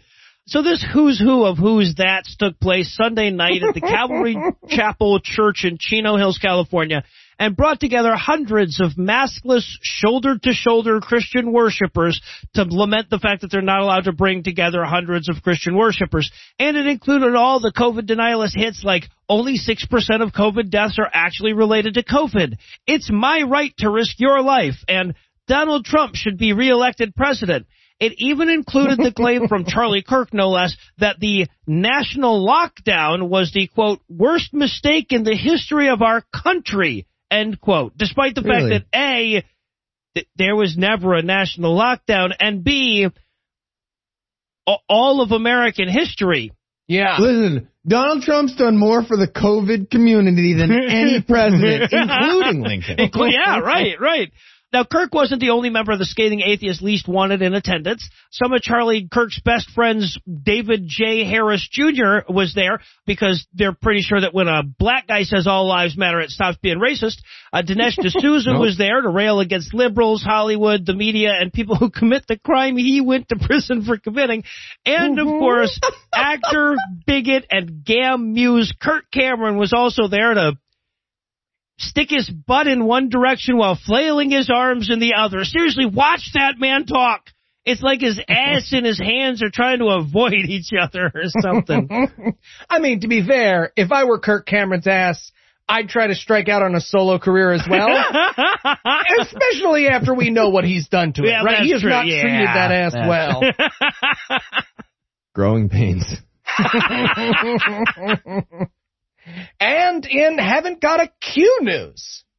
Fans of the mysterious online poster and Nostradamus for dumb racists, QAnon, were disappointed this week when one of Q's earliest and most frequent predictions that JFK Jr. wasn't really dead and would be revealed as Donald Trump's running mate at a rally in Dallas this week failed to come true. Yeah. I mean, Dallas would have been gauche, right? Probably nailed it, but they're, they're just waiting for a better location. right, yeah. Sure. No, no. He's But alive. interestingly enough, a mysterious online voice calling himself R predicted that that wouldn't happen. Ooh. So, for those of you who have been living under a very, very lucky rock for the last five years, QAnon is allegedly a high level government official with Q level clearance who decided to use a bunch of Nazis' favorite website to reveal a secret cabal of political slash Hollywood satanic pedophiles by making a series of wild and obviously false predictions. Yeah. Okay, and just for the record, the Q clearance, This is so good. it's from the Department of Energy, and it relates to secret stuff about our nuclear program. Yeah, That, I just mean, that's that. real, but that's what it's about. Yeah. So, unless Hillary is a, a nuclear pedophile, it seems unrelated. I don't understand why, like, it's the title of the thing. It's so dumb. But uh, by the way, it is worth noting that Q is, in all likelihood, just the owners of named Nazi message board who were trying to drum up business on their website by stealing from David Icke, who in turn stole all his ideas from everyone who hasn't liked the Jews throughout all of Yep. history. And despite this super obvious fact, way, way too many people think Q is real. And, and, and, not just because way too many means greater than two in this instance. Yeah. Yeah. Yeah. so yeah, like I said, not a great week for QAnon believers, but just as soon as it's announced that Tom Hanks has been arrested by Russian double agent Robert Mueller, we're all gonna look pretty silly for doubting them. Yeah. Until then, though. and in Steers and Queers news tonight. Republicans seem weirdly concerned with the fate of cows under a unified Democratic government. There have been repeated efforts from the president down to suggest that the Green New Deal calls for national bovicide. Killing all the cows. Yep. Yeah, Mm-hmm. Bovicide plan. is a word, by the way. In, in one of the weirdest political ads of this or any other election, Nebraska Democrat Kara Eastman is shown with her head superimposed over a raw steak with the actual accusation that she's planning to, quote, get rid of farting cows, end quote. And now, televangelist Frank Amedia, who listeners will remember for growing back baby kidneys with his mind, is warning that if all his viewers don't vote Republican, America is on the verge of legalized cow fucking. Okay, I mean, on the verge is a little strong. like, we're not fucking the cows until we go carbon neutral in 2050. Well, right, Read yeah, no, it's a long Deal. ways off. You have time to get ready. Also, talk about not reading the room. Frank, if anybody is fucking cows, it's your audience. Yeah, buddy. right. It's yeah, not. don't give them a reason. Yeah. So this segment began with Amedia urging his viewers to pray for Republicans and assured them that if they did, it would swing the election 10 points towards the GOP, which Okay. isn't enough to net Trump the popular vote according to the current polling averages. But fearing their dismal polling numbers may cause his audience to lose hope, he added the, uh, this warning, quote, this is about morality. Even sexual preference has all of a sudden been changed in the dictionary to where it's offensive. How far do they want us to go? What? Wait until animalism becomes acceptable and someone can marry a cow and have perverse sex with them as opposed to regular sex with them. You think I'm laughing? That's what's going to come. End quote. Yeah, the, the marriage license, that's the thing holding back the cow fuckers. That's a good point. if only I had the paperwork. I want to have some perverse sex with this cow instead of this normal unmarried cow sex. It's vanilla shit. What? Says we can't do weird stuff till I put a ring on it. I also like that based on that quote, people very clearly started laughing at the idea of perverse cow yeah, sex. right. saying, exactly. Not funny. Take it serious. No, not, very serious. so, so yeah, not sure uh, why he's riding the cow sex train at this point, but perhaps he's hoping to distract his viewers from the fact that back in June, he promised God was going to unleash a September surprise that would turn around Trump's polling numbers. Either way, I can't wait for the flame war between the conspiracy theorists promoting the mutually exclusive theories of bovicide, cow fucking, and cow orifice obstruction. Just, I ju- just, we're wanting finish your popcorn before you log on. Is all. Yeah. Just to be clear, though, it, it is so commendable, Noah, that you think those are all mutually exclusive. Bovicide. It's incorrect, but it's commendable. It's adorable that you don't think that that Venn diagram has a cow asshole shaped fucking a dead cow situation in the middle. Okay, moving on. Finally tonight, in the facts of pro-life news, Fantastic. a forced birtherism activist is making an anti-choice sitcom. Oh. What? Oh. Wait, what- A what? sitcom. I said that correctly. Yep. And I swear, we promise this is not a secret Kickstarter for God Awful Movies material. It's not. It should be. It's it's so much better worse than we could have ever done on purpose. Yeah. Janet Porter, president of the evangelical group Faith 2 Action with the number 2. Mhm. It's just a number. It's clever. She's also um successful lobbyist for fucking heartbeat bills. That's a real thing she Oh, does with her God. life. And also live action Kyle's mom. If you ever see her, she that's what is happening with her physical appearance. She put a whole bunch of thought into this and she wants to explore the the situational comedy surrounding abortion Hmm. in okay. a show. To be fair, most situational comedies are about abortion. They just don't know they're about abortion. So, against all odds, the backstory to this project might even be dumber and more upsetting than the current idea. It all started four years ago when Porter decided to make an abortion themed rom com. really? She raised two million dollars to make a romantic comedy about abortion, about a woman who falls in love with the son of a pro-choice congressman. So basically Romeo and Juliet, but you know, compelling. the cast included Mike Huckabee, Steve King, Ooh. SNL alum Victoria Jackson, Ugh. and Stephen Baldwin. Wow. Yet somehow, with that cast, it never managed to get a green light from Hollywood, Huh. so the project got aborted. I, I don't know. Something tells me Janet's still carrying it. but but last week, you're correct. Porter announced that she repurposed that material and made it into a sitcom. It's called What's a Girl to Do? And it has a jaunty saxophone theme song. Seriously, watch this trailer. It's fucking insane. yeah, we'll have it linked on the show notes. It's like someone set out to prove there is no universe worse than 2020 wrong. it's, It's madness. It's like she's trying to trick people who would normally never watch a show that was pro-abortion into never watching her show just because it sucks, right? God, I thought I was having a stroke. Like, and the volume is, there's so much. There's Oh, so uh, much. They're dancing, doing physical comedy bits. Oh, it's it deserves its own GAM episode. It's seven Oh, yeah. seconds long and it deserves its own GAM episode. It deserves its own like worst idea ever for a year. We just watched that one minute trailer. It's Yes. nuts. Yes.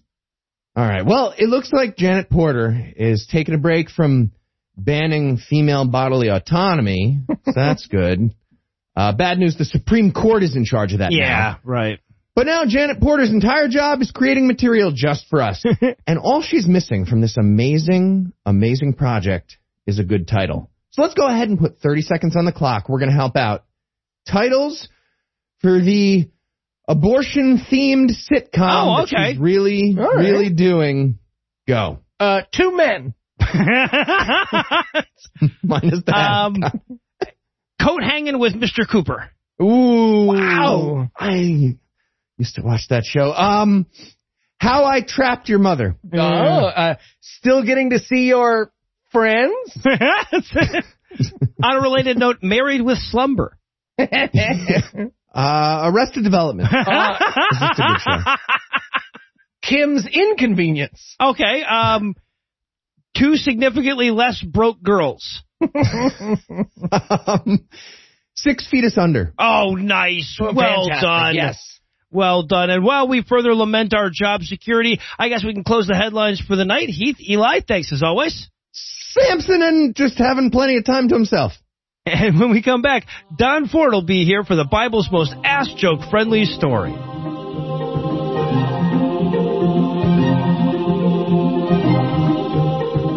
Okay, so when it eats the peanut butter, you jump out. Wait, I'm jumping out? I thought you were jumping out. Hey, hey guys, what you doing? Oh, hey Noah, Heath and I are super hungry, but we don't want to go to the grocery store or a restaurant because we don't want to die, so we're trapping our own food. Yeah, we got a box and everything. Well, why don't you guys just try Blue Apron? What's Blue Apron? Blue- no, Stop it. no, Stop it is my turn. No, it, it, it is not. You did the ad last week. You did the I question didn't. I didn't. You did. No, look at the board. October 19th is a Heath week. No, because we recorded the bonus this I- past okay, Sunday. all right. That's But, no. but guys, no. Blue Apron brings fresh What, ingredients what are you even from talking about? Bonus episodes don't have commercials. It that doesn't, even matter. matter. The Treaty of 2018 clearly states no matter how No, many ads no. are on the show. No, that treaty was violated during the intercept of Skeptocrat 121, and you know it. You've conceded that on the record. Okay, guys, not- guys, we really need the advertising money right now. give me it. Give me it. Give No, me it. get off it. Stop it. Joe, Stop they'll it. send you a box it. You're of embarrassing food yourself. and some recipes. He's biting me. He's biting me. Noah. Stop biting. It always happens.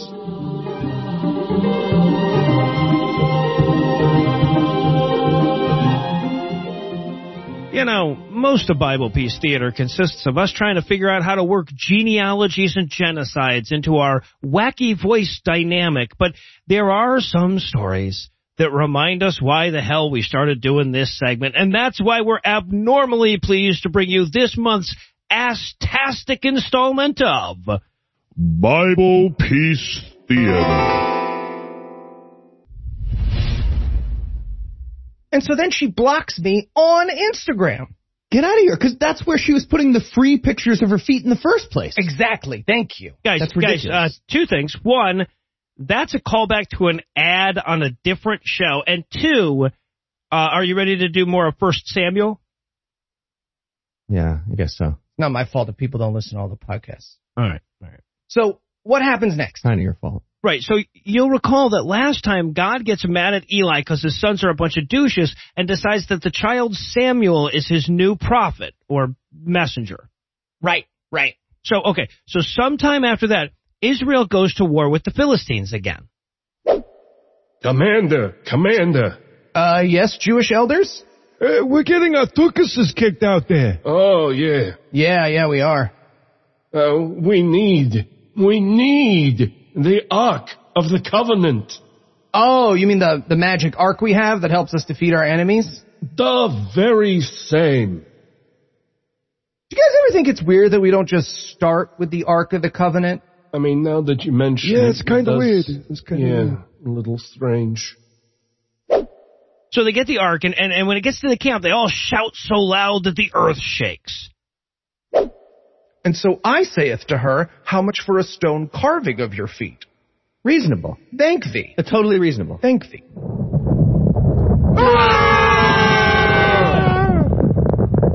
Oh, the Jews must have gotten their Ark of the Covenant. Yeah, must have. You think they'll kill us now? Eh, probably not. Yeah, okay. So, uh, what did she say? So that? she called me a weirdo. Rude. So rude, right? Right.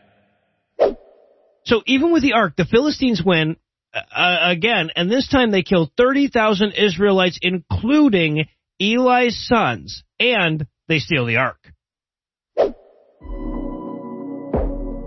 Bro, bro, where are you? I'm here, bro. I'm here, bro. Bro, you're all like stabbed and shit. Bro, so are you. We're both I know, I know, bro. I'm, I'm totes my goat's gonna die. Totes my goats. Hashtag me too. Oh, hashtag classic. Right? Uh, yeah. Look, bro. So, uh, s- something I, I want to tell you before I die. Uh, yeah, yeah, bro. What is it? Um, you, Huh? you're gay. no, no, you're gay. No. You are. No. You're gay. So uh, a man runs from the battle with his garments rent and his head covered in earth to tell Eli all the bad news. oh, Eli, Eli the prophet. Whoa, what happened to you? Well, I, I've just come from the battle. I, I, I have terrible news. Your I mean, you got dirt all over your face, and, and your clothes are ripped. You know your clothes are ripped, right? Yeah, no. Like, I said, I just came from the big battle. Wow. 30,000 And like you, you didn't even pass any water on your way here from the battle, so you could wash your face before you well, talk to me? I me. passed plenty of water. I, I, I just thought that you would. Or you could have gotten a new garment, maybe, because I could just see your balls, dude. I'm just, I'm just looking at your You balls. don't have to look at. Look, your sons are dead, and the Philistines took the ark. Are you happy? I mean, no. In fact, I'm so unhappy, I'm gonna fall down and break my neck. Wait, you're you're gonna fall down and break your neck? Yes, yes, I am. I'm, I'm sorry, like million dollar baby style. Yes, I guess so. Such a stupid ending to that movie. Right? What was that for? I, it, it made no sense. It, like it's like Clint Eastwood was just like, oh, and now the movie is sad. Exactly. Fuck Clint Eastwood. Totally. Uh, wife of Phineas, wife of Phineas. Um, uh, who's Phineas? Uh, that's the name of one of Eli's sons. Oh, oh, right. Uh, hi, what's up? Uh, your husband. I hate to say this, your husband. Wait, wait, what the hell happened to your shirt? Did it did it get caught on a nail or What, what the fuck is wrong with just- you people? Is there some dress code post battle that I don't know about? All right, all right. Okay, Mr. Dirty Face, what's your news? Your husband is dead. Oh. I'm just so sad I could have a baby and die. Um, it's it's a boy. Does that help? Oh. Yes. This exact sequence is in the book. Yes, it is. So the Philistines take the ark back to their town and set it next to their statue of the god Dagon. Uh, who's Dagon? Oh, he's an ancient Mesopotamian and ancient Canaanite water god. He's kind of like Poseidon, but he's a merman. Oh, like like in the Little Mermaid. Yeah, exactly, like in The Little Mermaid. Nice. Is that relevant to the Bible story or? Okay, sometimes this segment just has fun facts, Eli. Okay. It's a fun fact. Oh, Okay. Jeez. People like my fun facts. Ugh. There we go, fellow Philistine. There's Jew God right next to our God Dagon. That's right, fellow Philistine. Did you know Dagon is a fertility god? I did not.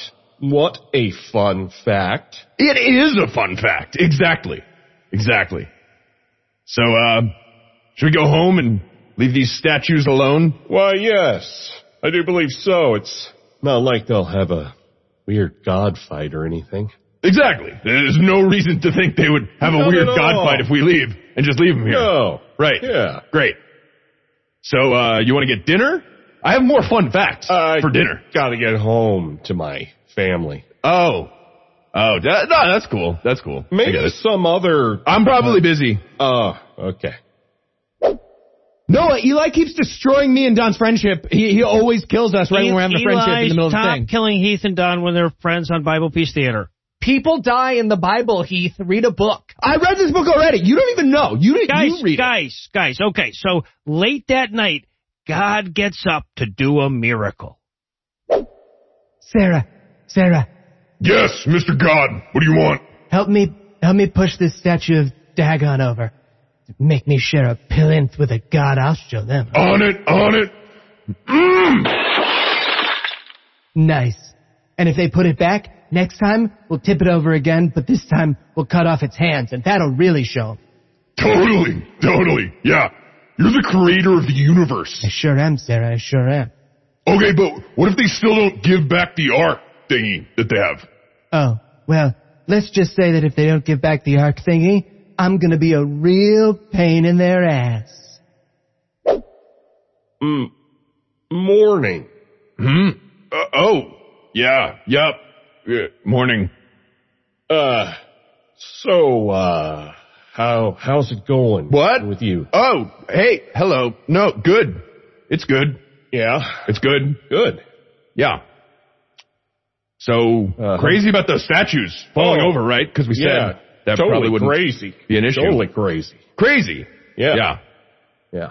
So, Uh huh. hmm.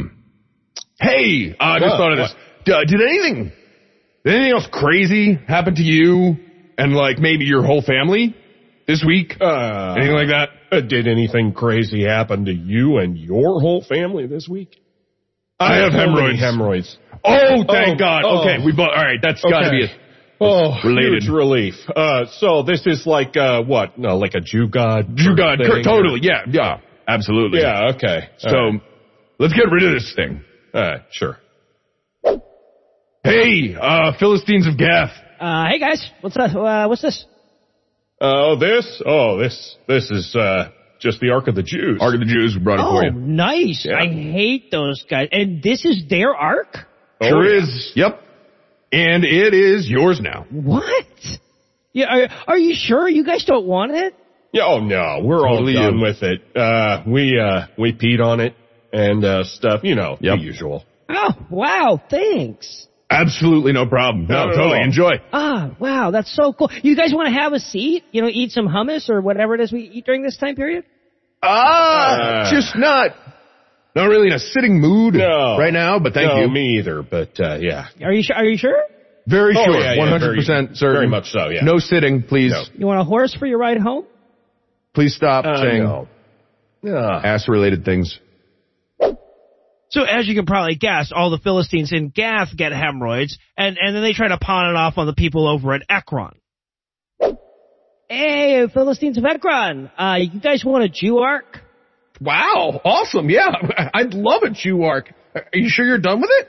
Well, yeah, it, um, gave me and everybody else in town hemorrhoids. So. Oh. It did? Yep, sure did. Uh, and the city before us. Do, do, do you still want it? I mean, what are the chances a third city is gonna get hemorrhoids? Am I right? That's what I figured, yeah. Masks are stupid.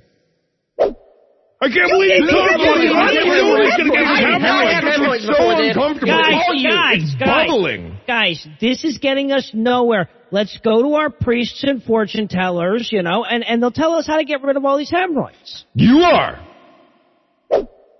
Hear me, fellow Philistines. If ye seek to break this curse of the Ark of the Covenant, you can't send it back empty. Uh, you must send it back with, uh, with an offering of trespass. Okay, like what? You must send, uh, five, uh, golden mice and, uh, five golden, uh, hemorrhoids. Uh, I'm sorry. What? Did you say What? Five golden hemorrhoids? Uh, yeah, to, uh, you know, to represent the plague upon you. So you want us to, to make hemorrhoids out of Uh-huh. gold Uh-huh. and then give them as an apology offering to the Jews? Also mice. Well, yeah. I did say that. Also mice. Uh, Okay, just circling back. Uh, awkward question. How do you make a golden hemorrhoid? Exactly. Great question. Does one of us like pose for it? What does that even mean? I think we make a mold? and then Oh, you think it's okay, a mold? okay, okay. That's neither here nor there, okay? Really? It's You- relevant. Uh, no, you, you, you must put the golden hemorrhoids in the ark, in a cart, and send it off. If the cart ends up with the Jews, it was Jew God. If not, we all just randomly got hemorrhoids. Okay, okay, but just to be clear, this is what happens in the Bible. Almost exactly word for word, yeah. Look, everyone! This cart just rolled into town, and it's got the Ark inside. Hooray! Hooray! adventure. Oh, but that's not all. Someone also put five golden mice in there. Hooray! Yeah, yeah, also. And, and five Ferrero Rochers. Oh, yeah. Oh, the hazelnut. Up, up, up. Check that. Not Ferrero Rochers. Do not eat those. I repeat, these are not Ferrero Rochers. Ooh. Hmm. And with visions of golden hemorrhoids dancing through your heads, I think our work is done here, but we'll be back next month with even more Bible Peace Theater.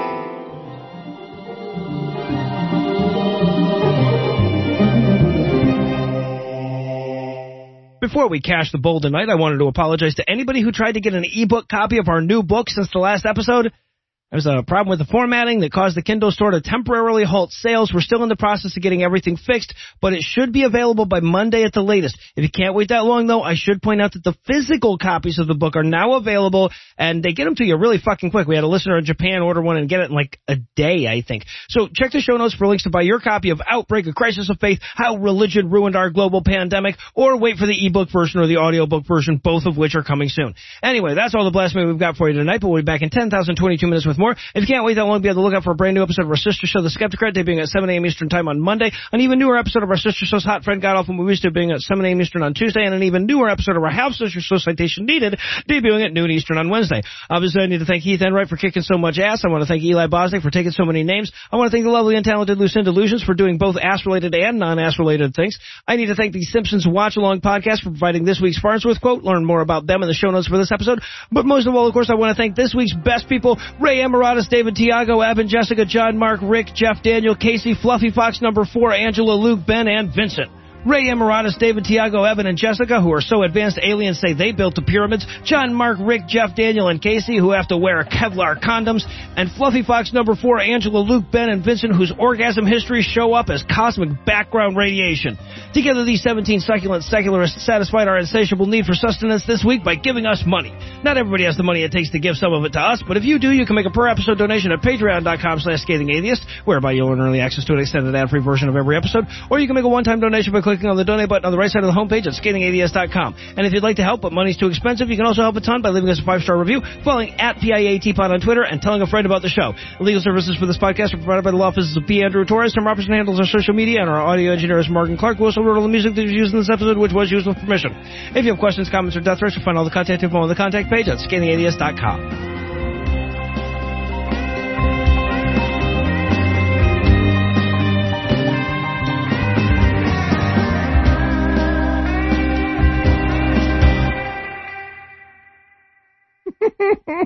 and when we come back, Morgan will have gotten the and when we come back blank thing that I'll have sent him when I send the the diatribe and everything. I'll send you this and, and do it separately.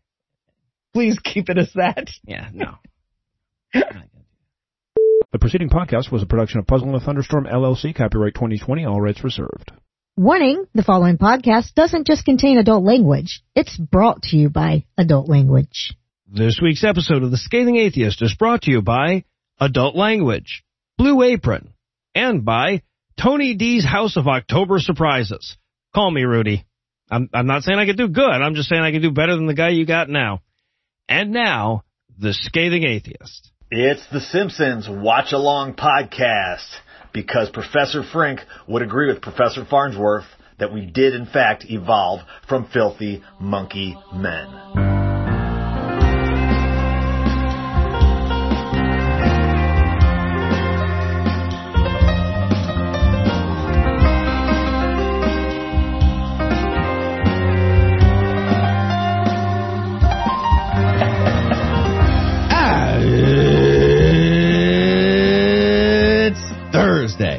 October 22nd. And it's International Caps Lock Day. Yeah, for when you're losing a Facebook fight, but you want to lose it loudly. I have no illusions. I'm Eli Bosnick. I'm Heath Enright. and from Jason Voorhees, New Jersey, Cincinnati Swing State, and Good Husband, Georgia, this is The Scathing Atheist. On this week's episode, California churches assure us that it's been votes and prayers this whole time. Donald Trump demands to have fact checkers from The Onion at the final debate. and Don Ford will be here to talk about hemorrhoids. but first, the diatribe.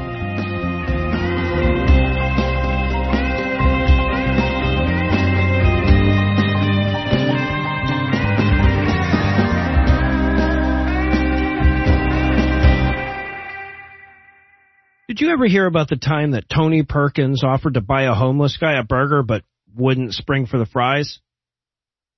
Okay, how about the time that Erik Prince helped his elderly neighbor carry out his trash but left the heaviest bags for the neighbor? Okay, one more. One more. What about that one time when the asshole who started the Proud Boys helped an old lady cross the street but got bored three quarters of the way through and gave up on her? Never heard of any of them, huh? I'd be tempted to say we don't tend to write up international headlines about the times when otherwise immoral people who head immoral organizations do somewhat good things half-assedly, but if that was the case, why the fuck would I know about the Pope just now endorsing civil unions?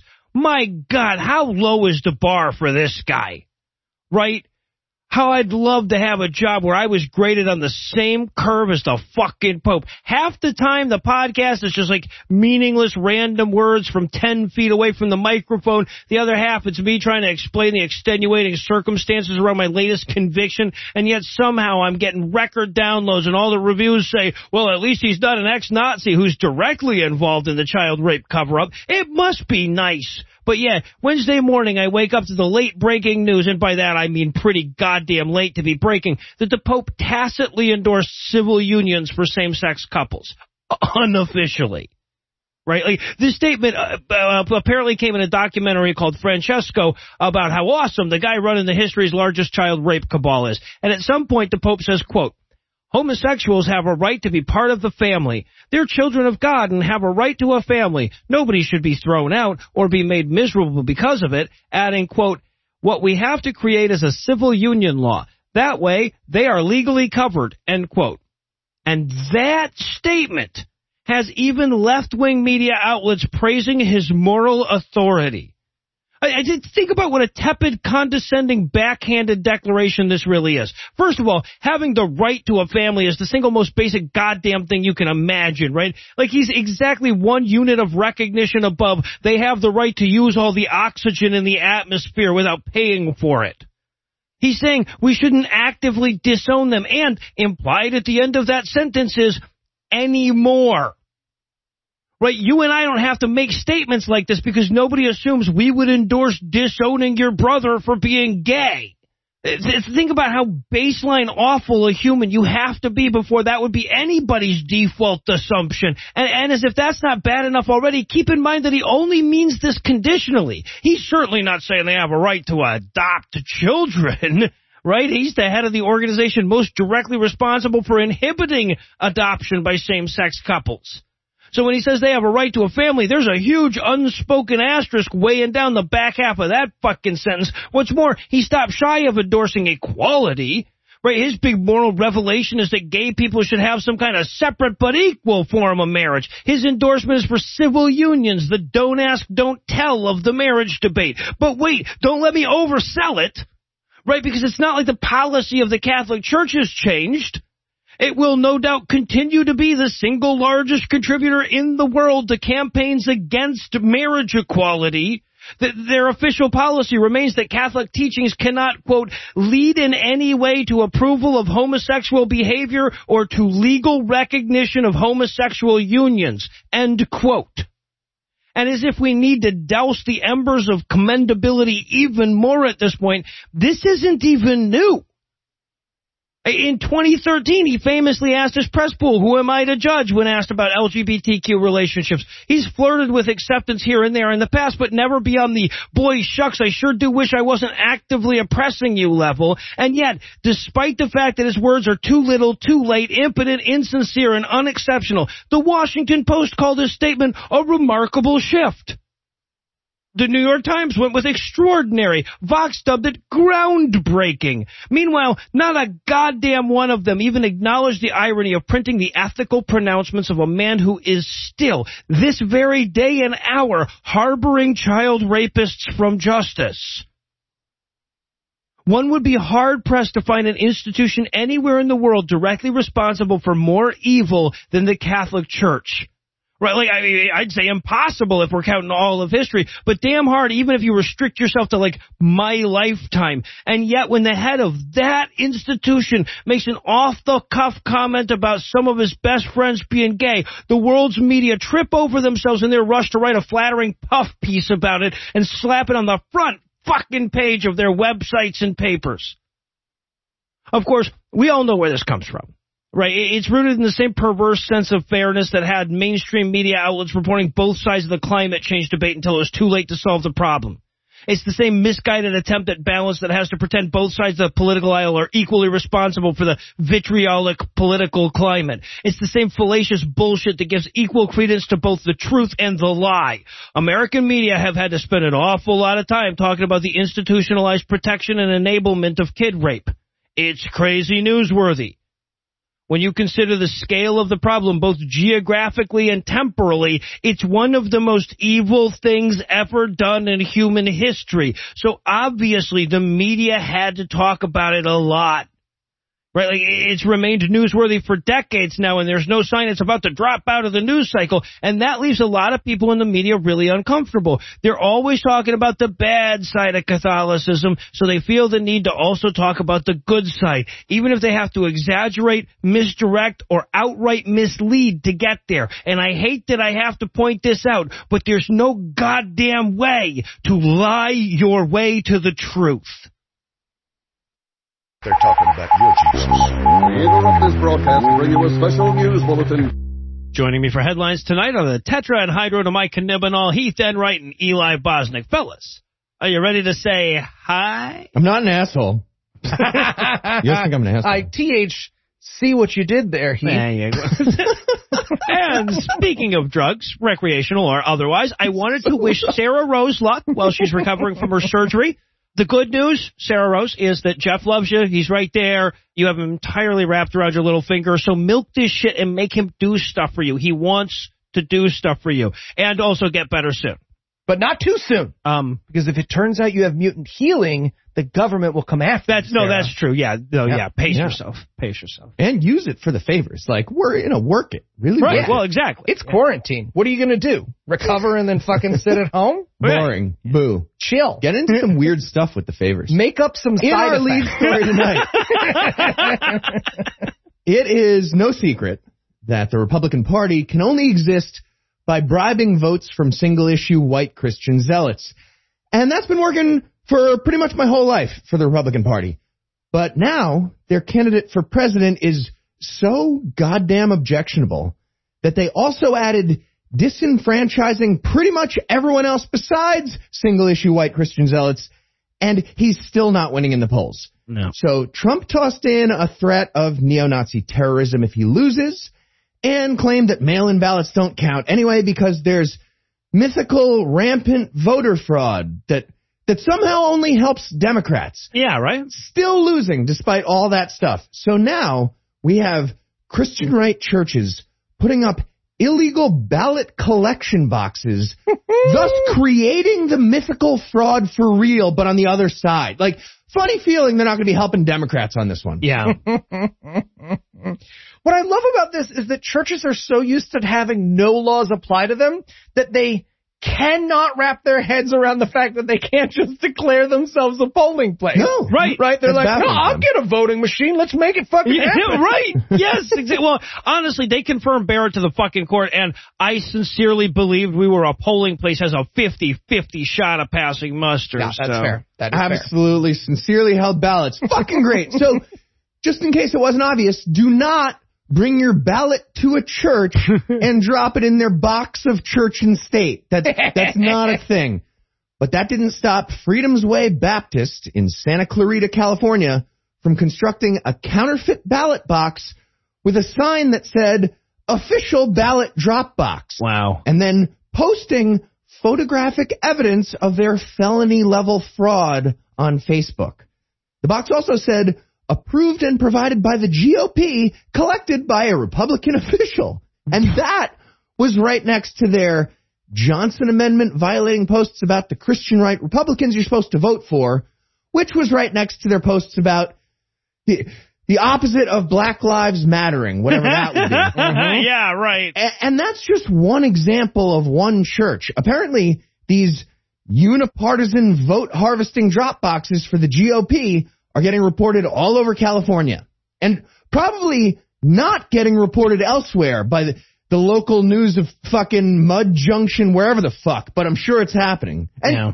just imagine if this was a mosque Yeah. and not a church. Yeah. I think we know the only solution here, gentlemen. We need Satanist ballot boxes in the shape of Baphomet spreading his cheeks. Let's make it happen. it's, it's amazing how many problems that would solve, honestly. right? done. So this shouldn't be a surprise to anyone. I mean, just think about that Johnson Amendment I was talking about. These churches are saying to themselves, okay, well, we're a, we're a giant taxpayer subsidized illegal super PAC for the GOP, but legal somehow. And we send the government TikTok videos of our crimes, and that's super fun. But it feels like we're making this electoral terrorism harder than it needs to be. Let's just yeah. Steal the votes directly, right? so either that works and votes are being handled by a pastor and then a GOP vote collector guy, or it doesn't work, in which case it does work because it's evidence of mail-in voter fraud. Yeah. The president of the United States and his party are going for the old shitting yourself to get a fecal mistrial technique as a campaign strategy. That's Yeah. where we're at. Well, well, not just as a campaign strategy. Just let's so be much doing a lot of different stuff related It's to a those whole words. brand. It's a pandemic response strategy, foreign policy. Krav Maga. And in Religion of Five Easy Pieces news, the Religion of Peace, that's Islam, is at it again Oh, this week. Islam? Yeah, Mhm, you wouldn't. Yeah, well, anyways, they're at it again this week when, in response to a beloved Parisian history teacher showing caricatures of the Islamic prophet Muhammad during a discussion of free speech and the Charlie Hebdo murders, a radical Islamic terrorist followed him home and cut his head off. Wow. All right.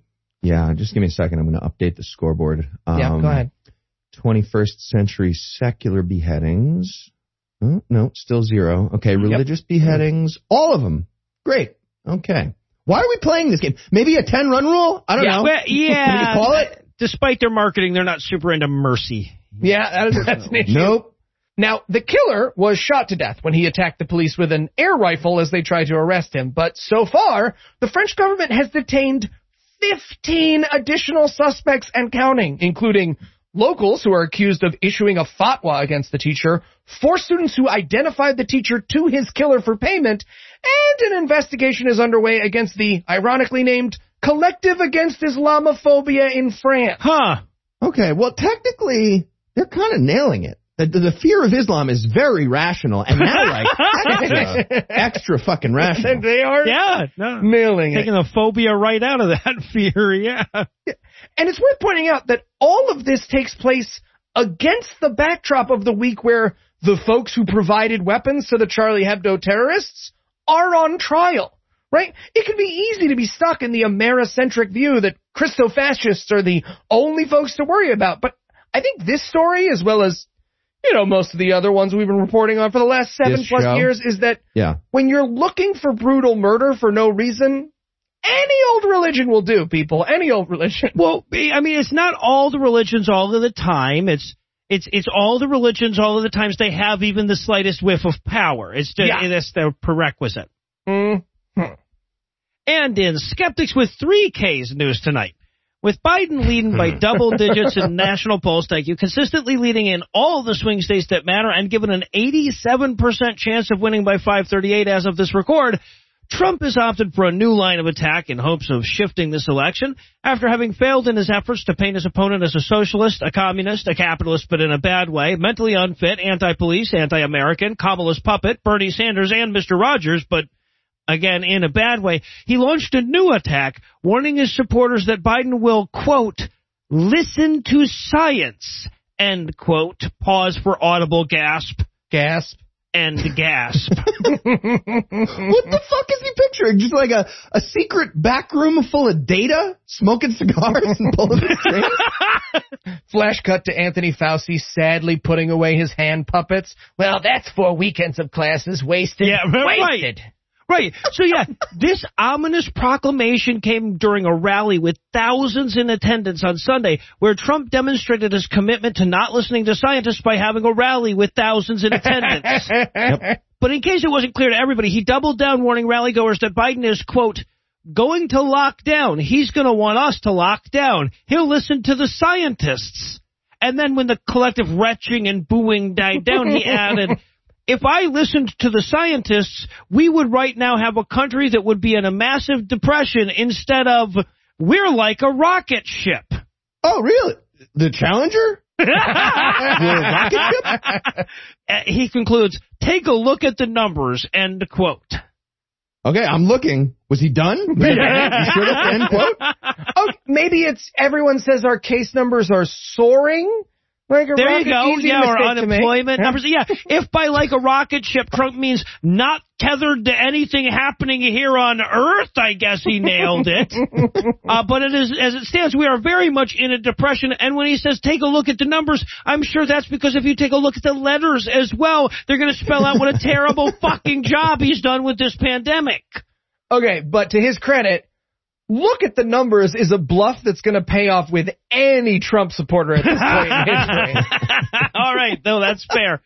A spokesperson for the Biden campaign reached out to Trump and promised to return the silver platter when they were done with it, tweeting, quote, this is tellingly out of touch and the polar opposite of reality. Trump crashed the strong economy he inherited from the Obama-Biden administration by lying about and attacking the science and layoffs are rising. Meanwhile, Joe Biden will create millions more jobs than Trump. End tweet.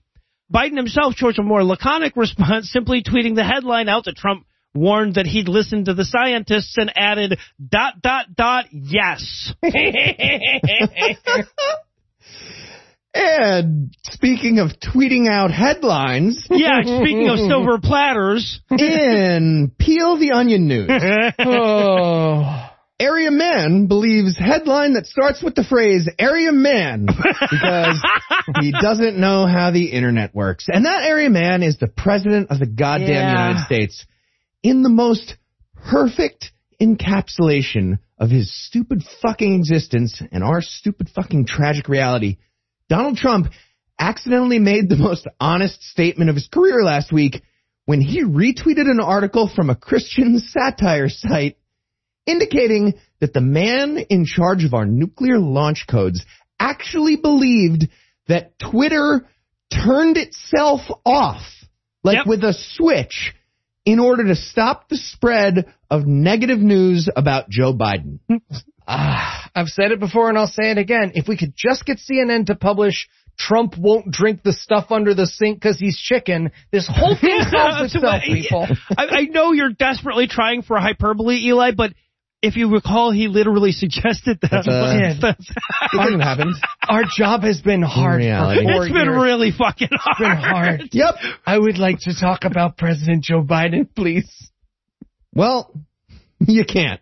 This, this whole thing actually really happened in real reality. Trump retweeted an article from the Babylon Bee with the headline, Twitter shuts down entire network to slow spread of negative Biden news. And here's the actual words from the leader of the country to go along with that article that he retweeted. Quote, Wow, this has never been done in history. This includes Biden's really bad interview last night. Why is Twitter doing this? Bring more attention to Sleepy Joe and Big T. I guess Twitter is Big T in his head. End quote with absolutely no winky face characters. There's Yeah, no excuses. important. This was Yep. not sarcastic. Yep, yep. Well, I mean, he's right in that it's never been done in history. That, okay, technically correct. Yes.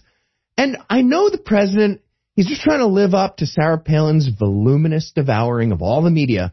But here's what it says in that article that he shared unironically. Quote, after seeing account after account tweet out one especially bad story about Biden, Twitter CEO Jack Dorsey, the huge liberal leftist progressive Biden fan apparently, Twitter CEO Jack Dorsey realized he had to take action. Dorsey smashed a glass box in his office reading, break in case of bad publicity for Democrats.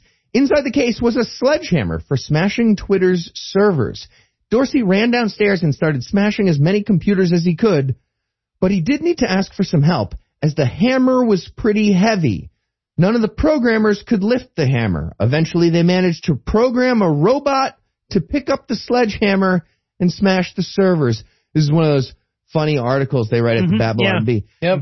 After hearing the Twitter employees talk about critical theory, the robot got woke and began attacking all the cis white males. End quote. That is almost certainly the least funny thing I've ever seen that wasn't a dead animal.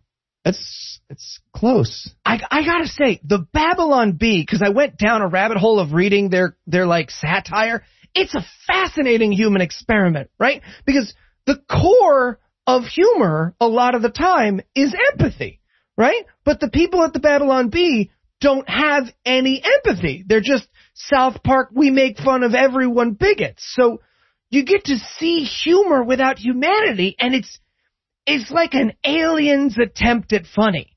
They are, and I, I almost mean this as a compliment, as funny as you can be without a soul. well, South Park is as funny as you can be. With Yeah, that's- So yeah, that's fair. They are not. and again, this is 100% real. I mean, sadly, the woke robot that attacks cis white males is not real Mm-hmm. yet. We'll see. But we would deserve that. But the story is real. We've been saying that Trump's such a ridiculous bobblehead caricature of himself that satire is not even possible. but somehow he took it a step further. He he he beat us. I don't know. Now we have a a fractal of an inception of an Ouroboros of fake news. It's insane. We need a fucking safe word to read the news at this point. So, all right, Yosemite. Yo, uh, that's gonna be our safe word. Yosemite. And we also need a federal law that the Onion doesn't ever write an article about like North Korea flying an aggressive kite over the DMZ left the world be plunged into a nuclear holocaust. Yeah. Yeah, we also agree that you have to achieve some bare minimum level of humor before social media labels you as satire rather than bullshit. Oh, please. Wouldn't that be nice too? Yeah. Yeah. Pass. And in hot saucy mama's news. As our nation pushes another right-wing shill onto the Supreme Court, as babies still sit in cages at the border, and as an entire half of our political spectrum bats their eyes about whether or not they'll overthrow the government if they lose this coming election, the Karens over at 1 Million Moms have a new enemy this week, and it's a hot sauce ad. it's, it's a hot sauce ad from like two years ago. Right? What the fuck is happening in your life? that you're, you're watching broadcast television ads from January of 2019. That's they, insane. They saw it back then. Heath, it just it took this long before they were ready to talk about it. They've been collecting their thoughts and putting been, it all together. They've been processing, getting over it. So yeah, quick reminder, if you don't know who 1 million moms is, first off, most important, not a million of them. Nope. As of right now, they have almost 5,000 Twitter followers, but, uh, you know, maybe the other 995,000 moms just don't tweet. Right, yeah. The royal million. Yeah, and they specialize in getting mad about stupid shit like this. Regular listeners to our show will remember that last month they were mad when Dole put out an ad telling people to go fruit bowl themselves. But if you want to go down a rabbit hole of stupid Christian crazy, One Million Moms is the gift that keeps on giving. Yeah, no, it's a million moms worth of bat shittery, at least. I mean, maybe that's what they mean. Oh, there you go. There you go. So, the ad in question, as Heath mentioned, is two years old and comes from Frank's Red Hot, or as fellow hot sauce fans will know it, somehow saltier ketchup. And their new tagline, I put that bleep on everything, received a strong condemnation from the moms who said in their statement, quote, Frank's Red Hot ad is irresponsible and offensive to customers. This inappropriate advertisement is airing during prime time. Nope. When children are likely watching. The bleeped out word creates an unnecessary curiosity in children. And there is nothing funny about swearing or kids mimicking this behavior. It's, it's in prime time from two years ago in the past. Big Bang Theory, damn it. Big Bang Theory. the commercial is extremely destructive and damaging to impressionable children. End quote. So yeah, uh, big congrats to one million moms for officially coming out against curiosity in children. I mean, we knew they were, but good for them for saying it. All right. Well, I'll tell you what. I'm terrified because she just said there's nothing funny about swearing, so I might need to get some fucking resumes out there. While I touch that up, we'll turn things over to my lovely wife, Lucinda. A man wrote the Bible. A whore is what she was. If it's a legitimate rape, It makes her a slut, right? Cooking can be fun. Hey, I'm proud of a man. This week in misogyny. I'm going to make a bet. We're recording on Wednesday, so the 60 Minutes interview isn't coming out for a few days yet, unless Trump drops it on YouTube. But I'm going to go ahead and make a prediction about the video I haven't seen anyway. So just in case you hadn't heard, Trump made a bunch of headlines on Tuesday when he apparently stormed out of an interview with CBS's Lesley Stahl. 60 Minutes is doing an episode that includes interviews with both candidates and their running mates. Or at least that was the plan. Trump got pissy halfway through the interview and walked out, then refused to come back for a segment he was supposed to film with Mike Pence afterwards. Now, there have been a couple of reports where unnamed sources characterized the interview as bad, but not unusually bad. Nobody specified what question or line of questioning set him off. But the White House has confirmed he bailed on the interview, and Trump went on a bitchy little tweet storm about Lesley Stahl afterwards. Then he whined about her during a rally later. So, here's my prediction. I'm guessing Lesley Stahl was no harder on him than Chris Wallace was on Fox News or Jonathan Swan was for Axios. I'm guessing the misogynist just can't handle that same treatment at the hands of a gender he considers inferior to his own. And I'm also guessing that's going to make for a damn interesting dynamic in tonight's debate. And let's not make the mistake of thinking this is a Trump thing. This is a GOP thing, and they've been cultivating it for decades. I think any honest person can admit that sexism is a big part of the reason Trump was elected. But it wasn't just sexism against Hillary. A lot of misogynists liked having a candidate that was openly hostile to women and women's rights. A candidate who wasn't going to play along with the idea that women had an equal say. The GOP have been planting seeds of misogyny beneath their platform since the 80s and the first rumblings of the moral majority. So it should surprise exactly nobody when they harvest rampant sexism. And we were reminded of that yet again when Oklahoma Senator James Lankford went on a Christian podcast called On the Edge and started spouting off about how if God had his druthers, the U.S. government would be entirely populated by Christian men. And no, he wasn't just using men as a stand-in for humanity, unless he got way more progressive about lesbian marriage since the last time I saw him, because he refers specifically about how the government needs godly men who love their wives. And let's face it, even if that was the case, he'd still be excusing discrimination against one group by pointing out that he meant to discriminate against a different group. And again, that's not the case. He literally intended to discriminate against both. Also, quick before I wrap things up, I want to remind you that as hard as it is to follow any single thread through today's news cycle, we're still on the verge of cementing a conservative, anti-woman, theocratic majority on the Supreme Court for the rest of my life. So, you know, vote like it. And with that reminder echoing in your ears, I'll hand things back over to Noah, Heath, and Eli. Thank you, Lucinda.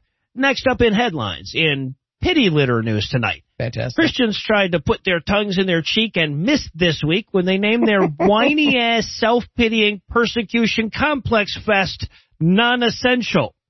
Because, you see, uh, governmental restrictions vis-a-vis COVID-19 haven't been sufficiently submissive to religious bullshit by failing to deem theirs essential services, or at least that's what they're hoping you're going to take away from the fact that they named their conference after them not mattering. yeah, I know they were going for the like take back deplorables angle, but now you're just self-labeling. Yeah, right? right. Yeah, exactly. So this who's who of who's that's took place Sunday night at the Calvary Chapel Church in Chino Hills, California, and brought together hundreds of maskless, shoulder-to-shoulder Christian worshipers to lament the fact that they're not allowed to bring together hundreds of Christian worshipers. And it included all the COVID denialist hits like only 6% of COVID deaths are actually related to COVID. It's my right to risk your life and Donald Trump should be reelected president. It even included the claim from Charlie Kirk, no less, that the national lockdown was the quote, worst mistake in the history of our country, end quote. Despite the Really? fact that A, th- there was never a national lockdown, and B, a- all of American history. Yeah. Listen, Donald Trump's done more for the COVID community than any president, including Lincoln. Yeah, right, right. Now, Kirk wasn't the only member of the scathing atheist least wanted in attendance. Some of Charlie Kirk's best friends, David J. Harris Jr., was there because they're pretty sure that when a black guy says all lives matter, it stops being racist. Uh, Dinesh D'Souza Nope. was there to rail against liberals, Hollywood, the media, and people who commit the crime he went to prison for committing. And, of course, actor, bigot, and GAM muse Kirk Cameron was also there to stick his butt in one direction while flailing his arms in the other. Seriously, watch that man talk. It's like his ass and his hands are trying to avoid each other or something. I mean, to be fair, if I were Kirk Cameron's ass, I'd try to strike out on a solo career as well. Especially after we know what he's done to it, Yeah, right? He has true. not Yeah, treated that ass that- well. Growing pains. And in Haven't Got a Q news. Fans of the mysterious online poster and Nostradamus for dumb racists, QAnon, were disappointed this week when one of Q's earliest and most frequent predictions that JFK Jr. wasn't really dead and would be revealed as Donald Trump's running mate at a rally in Dallas this week failed to come true. Yeah. I mean, Dallas would have been gauche, right? Like, probably nailed it, but they're, they're just waiting for a better location. Right, yeah. No, no. He's But alive. interestingly enough, a mysterious online voice calling himself R predicted that that wouldn't happen. Ooh. So, for those of you who have been living under a very, very lucky rock for the last five years, QAnon is allegedly a high level government official with Q level clearance who decided to use a bunch of Nazis' favorite website to reveal a secret cabal of political slash Hollywood satanic pedophiles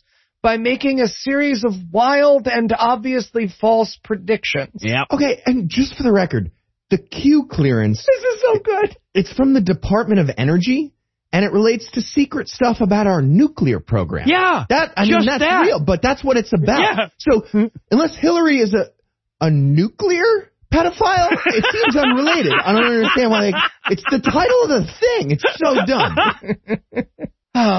but uh, by the way, it is worth noting that Q is, in all likelihood, just the owners of named Nazi message board who were trying to drum up business on their website by stealing from David Icke, who in turn stole all his ideas from everyone who hasn't liked the Jews throughout all of history. And despite this super obvious fact, way, way too many people think Q is real. And, and, and, and not just because way too many means greater than two in this instance. Yeah. Yeah. so yeah, like I said, not a great week for QAnon believers, but just as soon as it's announced that Tom Hanks has been arrested by Russian double agent Robert Mueller, we're all going to look pretty silly for doubting them. Yeah. Until then, though. and in Steers and Queers news tonight. Republicans seem weirdly concerned with the fate of cows under a unified Democratic government. there have been repeated efforts from the president down to suggest that the Green New Deal calls for national bovicide. Killing all the cows. Yep. Yep. Yeah, Mhm. bovicide That's is a word, by the way. In, in one of the weirdest political ads of this or any other election, Nebraska Democrat Kara Eastman is shown with her head superimposed over a raw steak with the actual accusation that she's planning to, quote, get rid of farting cows, end quote. And now, televangelist Frank Amedia, who listeners will remember for growing back baby kidneys with his mind, is warning that if all his viewers don't vote Republican, America is on the verge of legalized cow fucking. Okay, I mean, on the verge is a little strong. like, we're not fucking the cows until we go carbon neutral in 2050. Well, right, Read yeah, no, it's a New long Deal. ways off. You have time to get ready. Also, talk about not reading the room. Frank, if anybody is fucking cows, it's your audience. Yeah, buddy. right. It's yeah, not. don't give them a reason. Yeah. So this segment began with the media urging his viewers to pray for Republicans and assured them that if they did, it would swing the election 10 points towards the GOP, which okay. isn't enough to net Trump the popular vote according to the current polling averages. But fearing their dismal polling numbers may cause his audience to lose hope, he added the, uh, this warning, quote, this is about morality. Even sexual preference has all of a sudden been changed in the dictionary to where it's offensive. How far do they want us to go? What? Wait until animalism becomes acceptable and someone can marry a cow and have perverse sex with them. As opposed to regular sex with them. You think I'm laughing? That's what's going to come. End quote. Yeah, the, the marriage license, that's the thing holding back the cow fuckers. Good point. If only I had the paperwork. I want to have some perverse sex with this cow instead of this normal unmarried cow sex. It's vanilla shit. What? Says we can't do weird stuff till I put a ring on it. I also like that based on that quote, people very clearly started laughing at the idea of perverse cow Yeah, sex. right. It's not funny.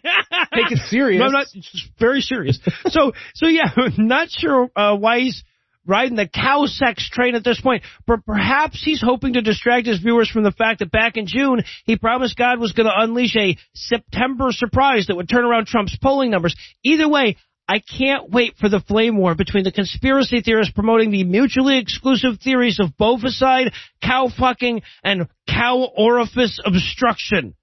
Just, I ju- just, eh, word of warning, finish your popcorn before you log on, is all. Yeah. Just to be clear, though, it, it is so commendable, Noah, that you think those are all mutually exclusive. Bovicide. It's incorrect, but it's commendable. It's adorable that you don't think that that Venn diagram has a cow asshole shaped fucking a dead cow situation in the middle. Okay, moving on. Finally tonight, in the facts of pro-life news, fantastic. A forced birtherism activist is making an anti-choice sitcom. Oh, oh. Wait, what- what? sitcom. I said that correctly. Yep. And I swear, we promise this is not a secret Kickstarter for God Awful Movies material. It's not. it should be. It's it's so much better worse than we could have ever done on purpose. Yeah. Janet Porter, president of the evangelical group Faith 2 Action with the number 2. Mm-hmm. It's just a number. It's clever. She's also um successful lobbyist for fucking heartbeat bills. That's a real thing she Oh, does with her God. life. And also live action Kyle's mom. If you ever see her, she that's what is happening with her physical appearance. She put a whole bunch of thought into this and she wants to explore the the situational comedy surrounding abortion in Okay. a show. To be fair, most situational comedies are about abortion. They just don't know they're about abortion. So, against all odds, the backstory to this project might even be dumber and more upsetting than the current idea. It all started four years ago when Porter decided to make an abortion themed rom com. Really? She raised two million dollars to make a romantic comedy about oh. abortion, about a woman who falls in love with the son of a pro-choice congressman. So basically Romeo and Juliet, but you know, compelling. the cast included Mike Huckabee, Steve King, Ooh, SNL alum Victoria Jackson, Ugh. and Stephen Baldwin. Wow. Yet somehow, with that cast, it never managed to get a green light from Hollywood. Huh. So the project got aborted. I, I don't know. Something tells me Janet's still carrying it. but but last week, you're correct. Porter announced that she repurposed that material and made it into a sitcom. It's called What's a Girl to Do? And it has a jaunty saxophone theme song. Seriously, watch this trailer. It's fucking insane. yeah, we'll have it linked on the show notes. it's like someone set out to prove there is no universe worse than 2020 wrong. it's, It's madness. it's like she's trying to trick people who would normally never watch a show that was pro-abortion into never watching her show just because it sucks, right? God, I thought I was having a stroke. Like, and the volume is there's so much. There's Oh, so much. They're dancing, doing physical comedy bits. Ah, it's it deserves its own GAM episode. It's seven Oh, yeah. seconds long and it deserves its own GAM episode. It deserves its own like worst idea ever for a year. We just watched that one minute trailer. It's Yes. nuts. Yes. All right. Well, it looks like Janet Porter is taking a break from banning female bodily autonomy. So that's good. Uh, bad news: the Supreme Court is in charge of that now. yeah, right. But now Janet Porter's entire job is creating material just for us. and all she's missing from this amazing, amazing project is a good title. So let's go ahead and put 30 seconds on the clock. We're going to help out. Titles for the abortion themed sitcom Oh, okay. she's really, All right. really doing. Go. Uh, two men. Minus that. um, coat hanging with Mr. Cooper. Ooh. wow. I used to watch that show. Um, How I Trapped Your Mother. Oh, uh, still getting to see your friends? On a related note, married with slumber. Uh, Arrested Development. Uh, That's a good show. Kim's Inconvenience. Okay, um, two significantly less broke girls. um, Six Feet Us Under. Oh, nice. Well Fantastic, done. Yes. Well done. And while we further lament our job security, I guess we can close the headlines for the night. Heath, Eli, thanks as always. Samson and just having plenty of time to himself. And when we come back, Don Ford will be here for the Bible's most ass joke friendly story.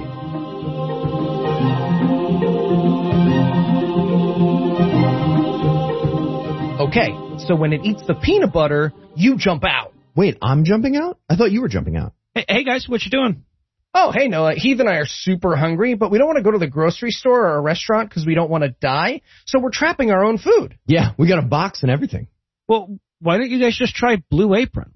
What's blue apron? Blue- no, stop it. No, Stop it is my turn. No, it, week. it- it is not. You did the ad last week. You did the question. I questioning didn't. I didn't. You did. No, look at the board. October 19th is a Heath week. No, because we recorded the bonus this past Uh, okay, Sunday. all right. That's but, no, but guys, no. Blue Apron brings fresh What, ingredients what are you even talking about? your Bonus episodes don't have commercials. It that doesn't, even matter. The Treaty of 2018 clearly states no matter how No, many ads no. are on the show. No, that treaty was violated during the intercept of Skeptocrat 121, and you know it. You've conceded that on the record. Okay, guys, guys, we really need the advertising money right now. Give me it. Give me it. No, get off it. Stop it. Stop They'll it. send you a box. You're of food yourself. and some recipes. He's biting me. He's biting me. Noah. Uh, Stop biting. It always happens.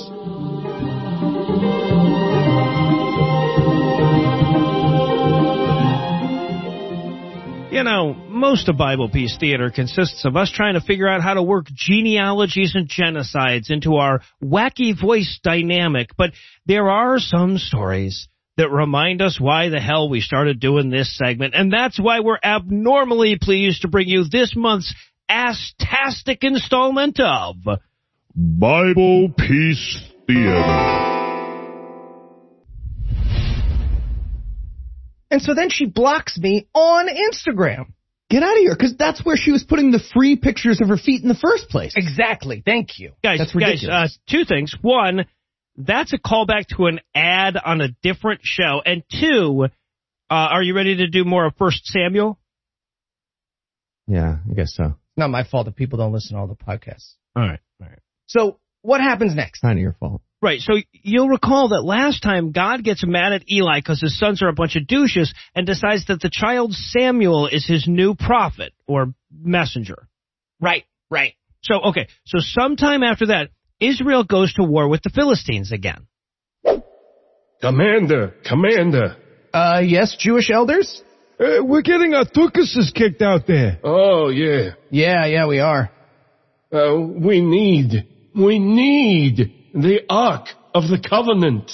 Oh, you mean the, the magic ark we have that helps us defeat our enemies? The very same. Do you guys ever think it's weird that we don't just start with the Ark of the Covenant? I mean, now that you mention it, Yeah, it, it's kinda it weird. It's kinda yeah, weird. a little strange. So they get the ark, and, and, and when it gets to the camp, they all shout so loud that the earth shakes. And so I saith to her, How much for a stone carving of your feet? Reasonable. Thank thee. Uh, totally reasonable. Thank thee. Oh,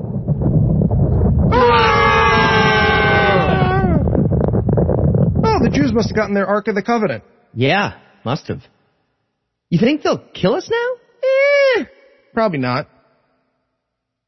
Yeah, okay. So, uh, what did she say? So, so she called me a weirdo. Rude. So rude, right? Right. So even with the ark, the Philistines win uh, again, and this time they kill 30,000 Israelites, including Eli's sons, and they steal the ark. Bro. Bro, where are you? I'm here, bro. I'm here, bro.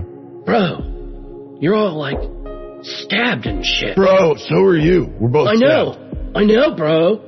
I'm, I'm totes my goat's gonna die. Totes my goats. Hashtag me too. Oh, hashtag classic. Right? Uh, yeah. Look, bro. So, uh, s- something I, I want to tell you before I die. Uh, yeah, yeah, bro. What is it? Um, you, Huh? you're gay. No. No. You're gay. No. You are. No. You're gay. So uh, a man runs from the battle with his garments rent and his head covered in earth to tell Eli all the bad news. oh, Eli, Eli the prophet.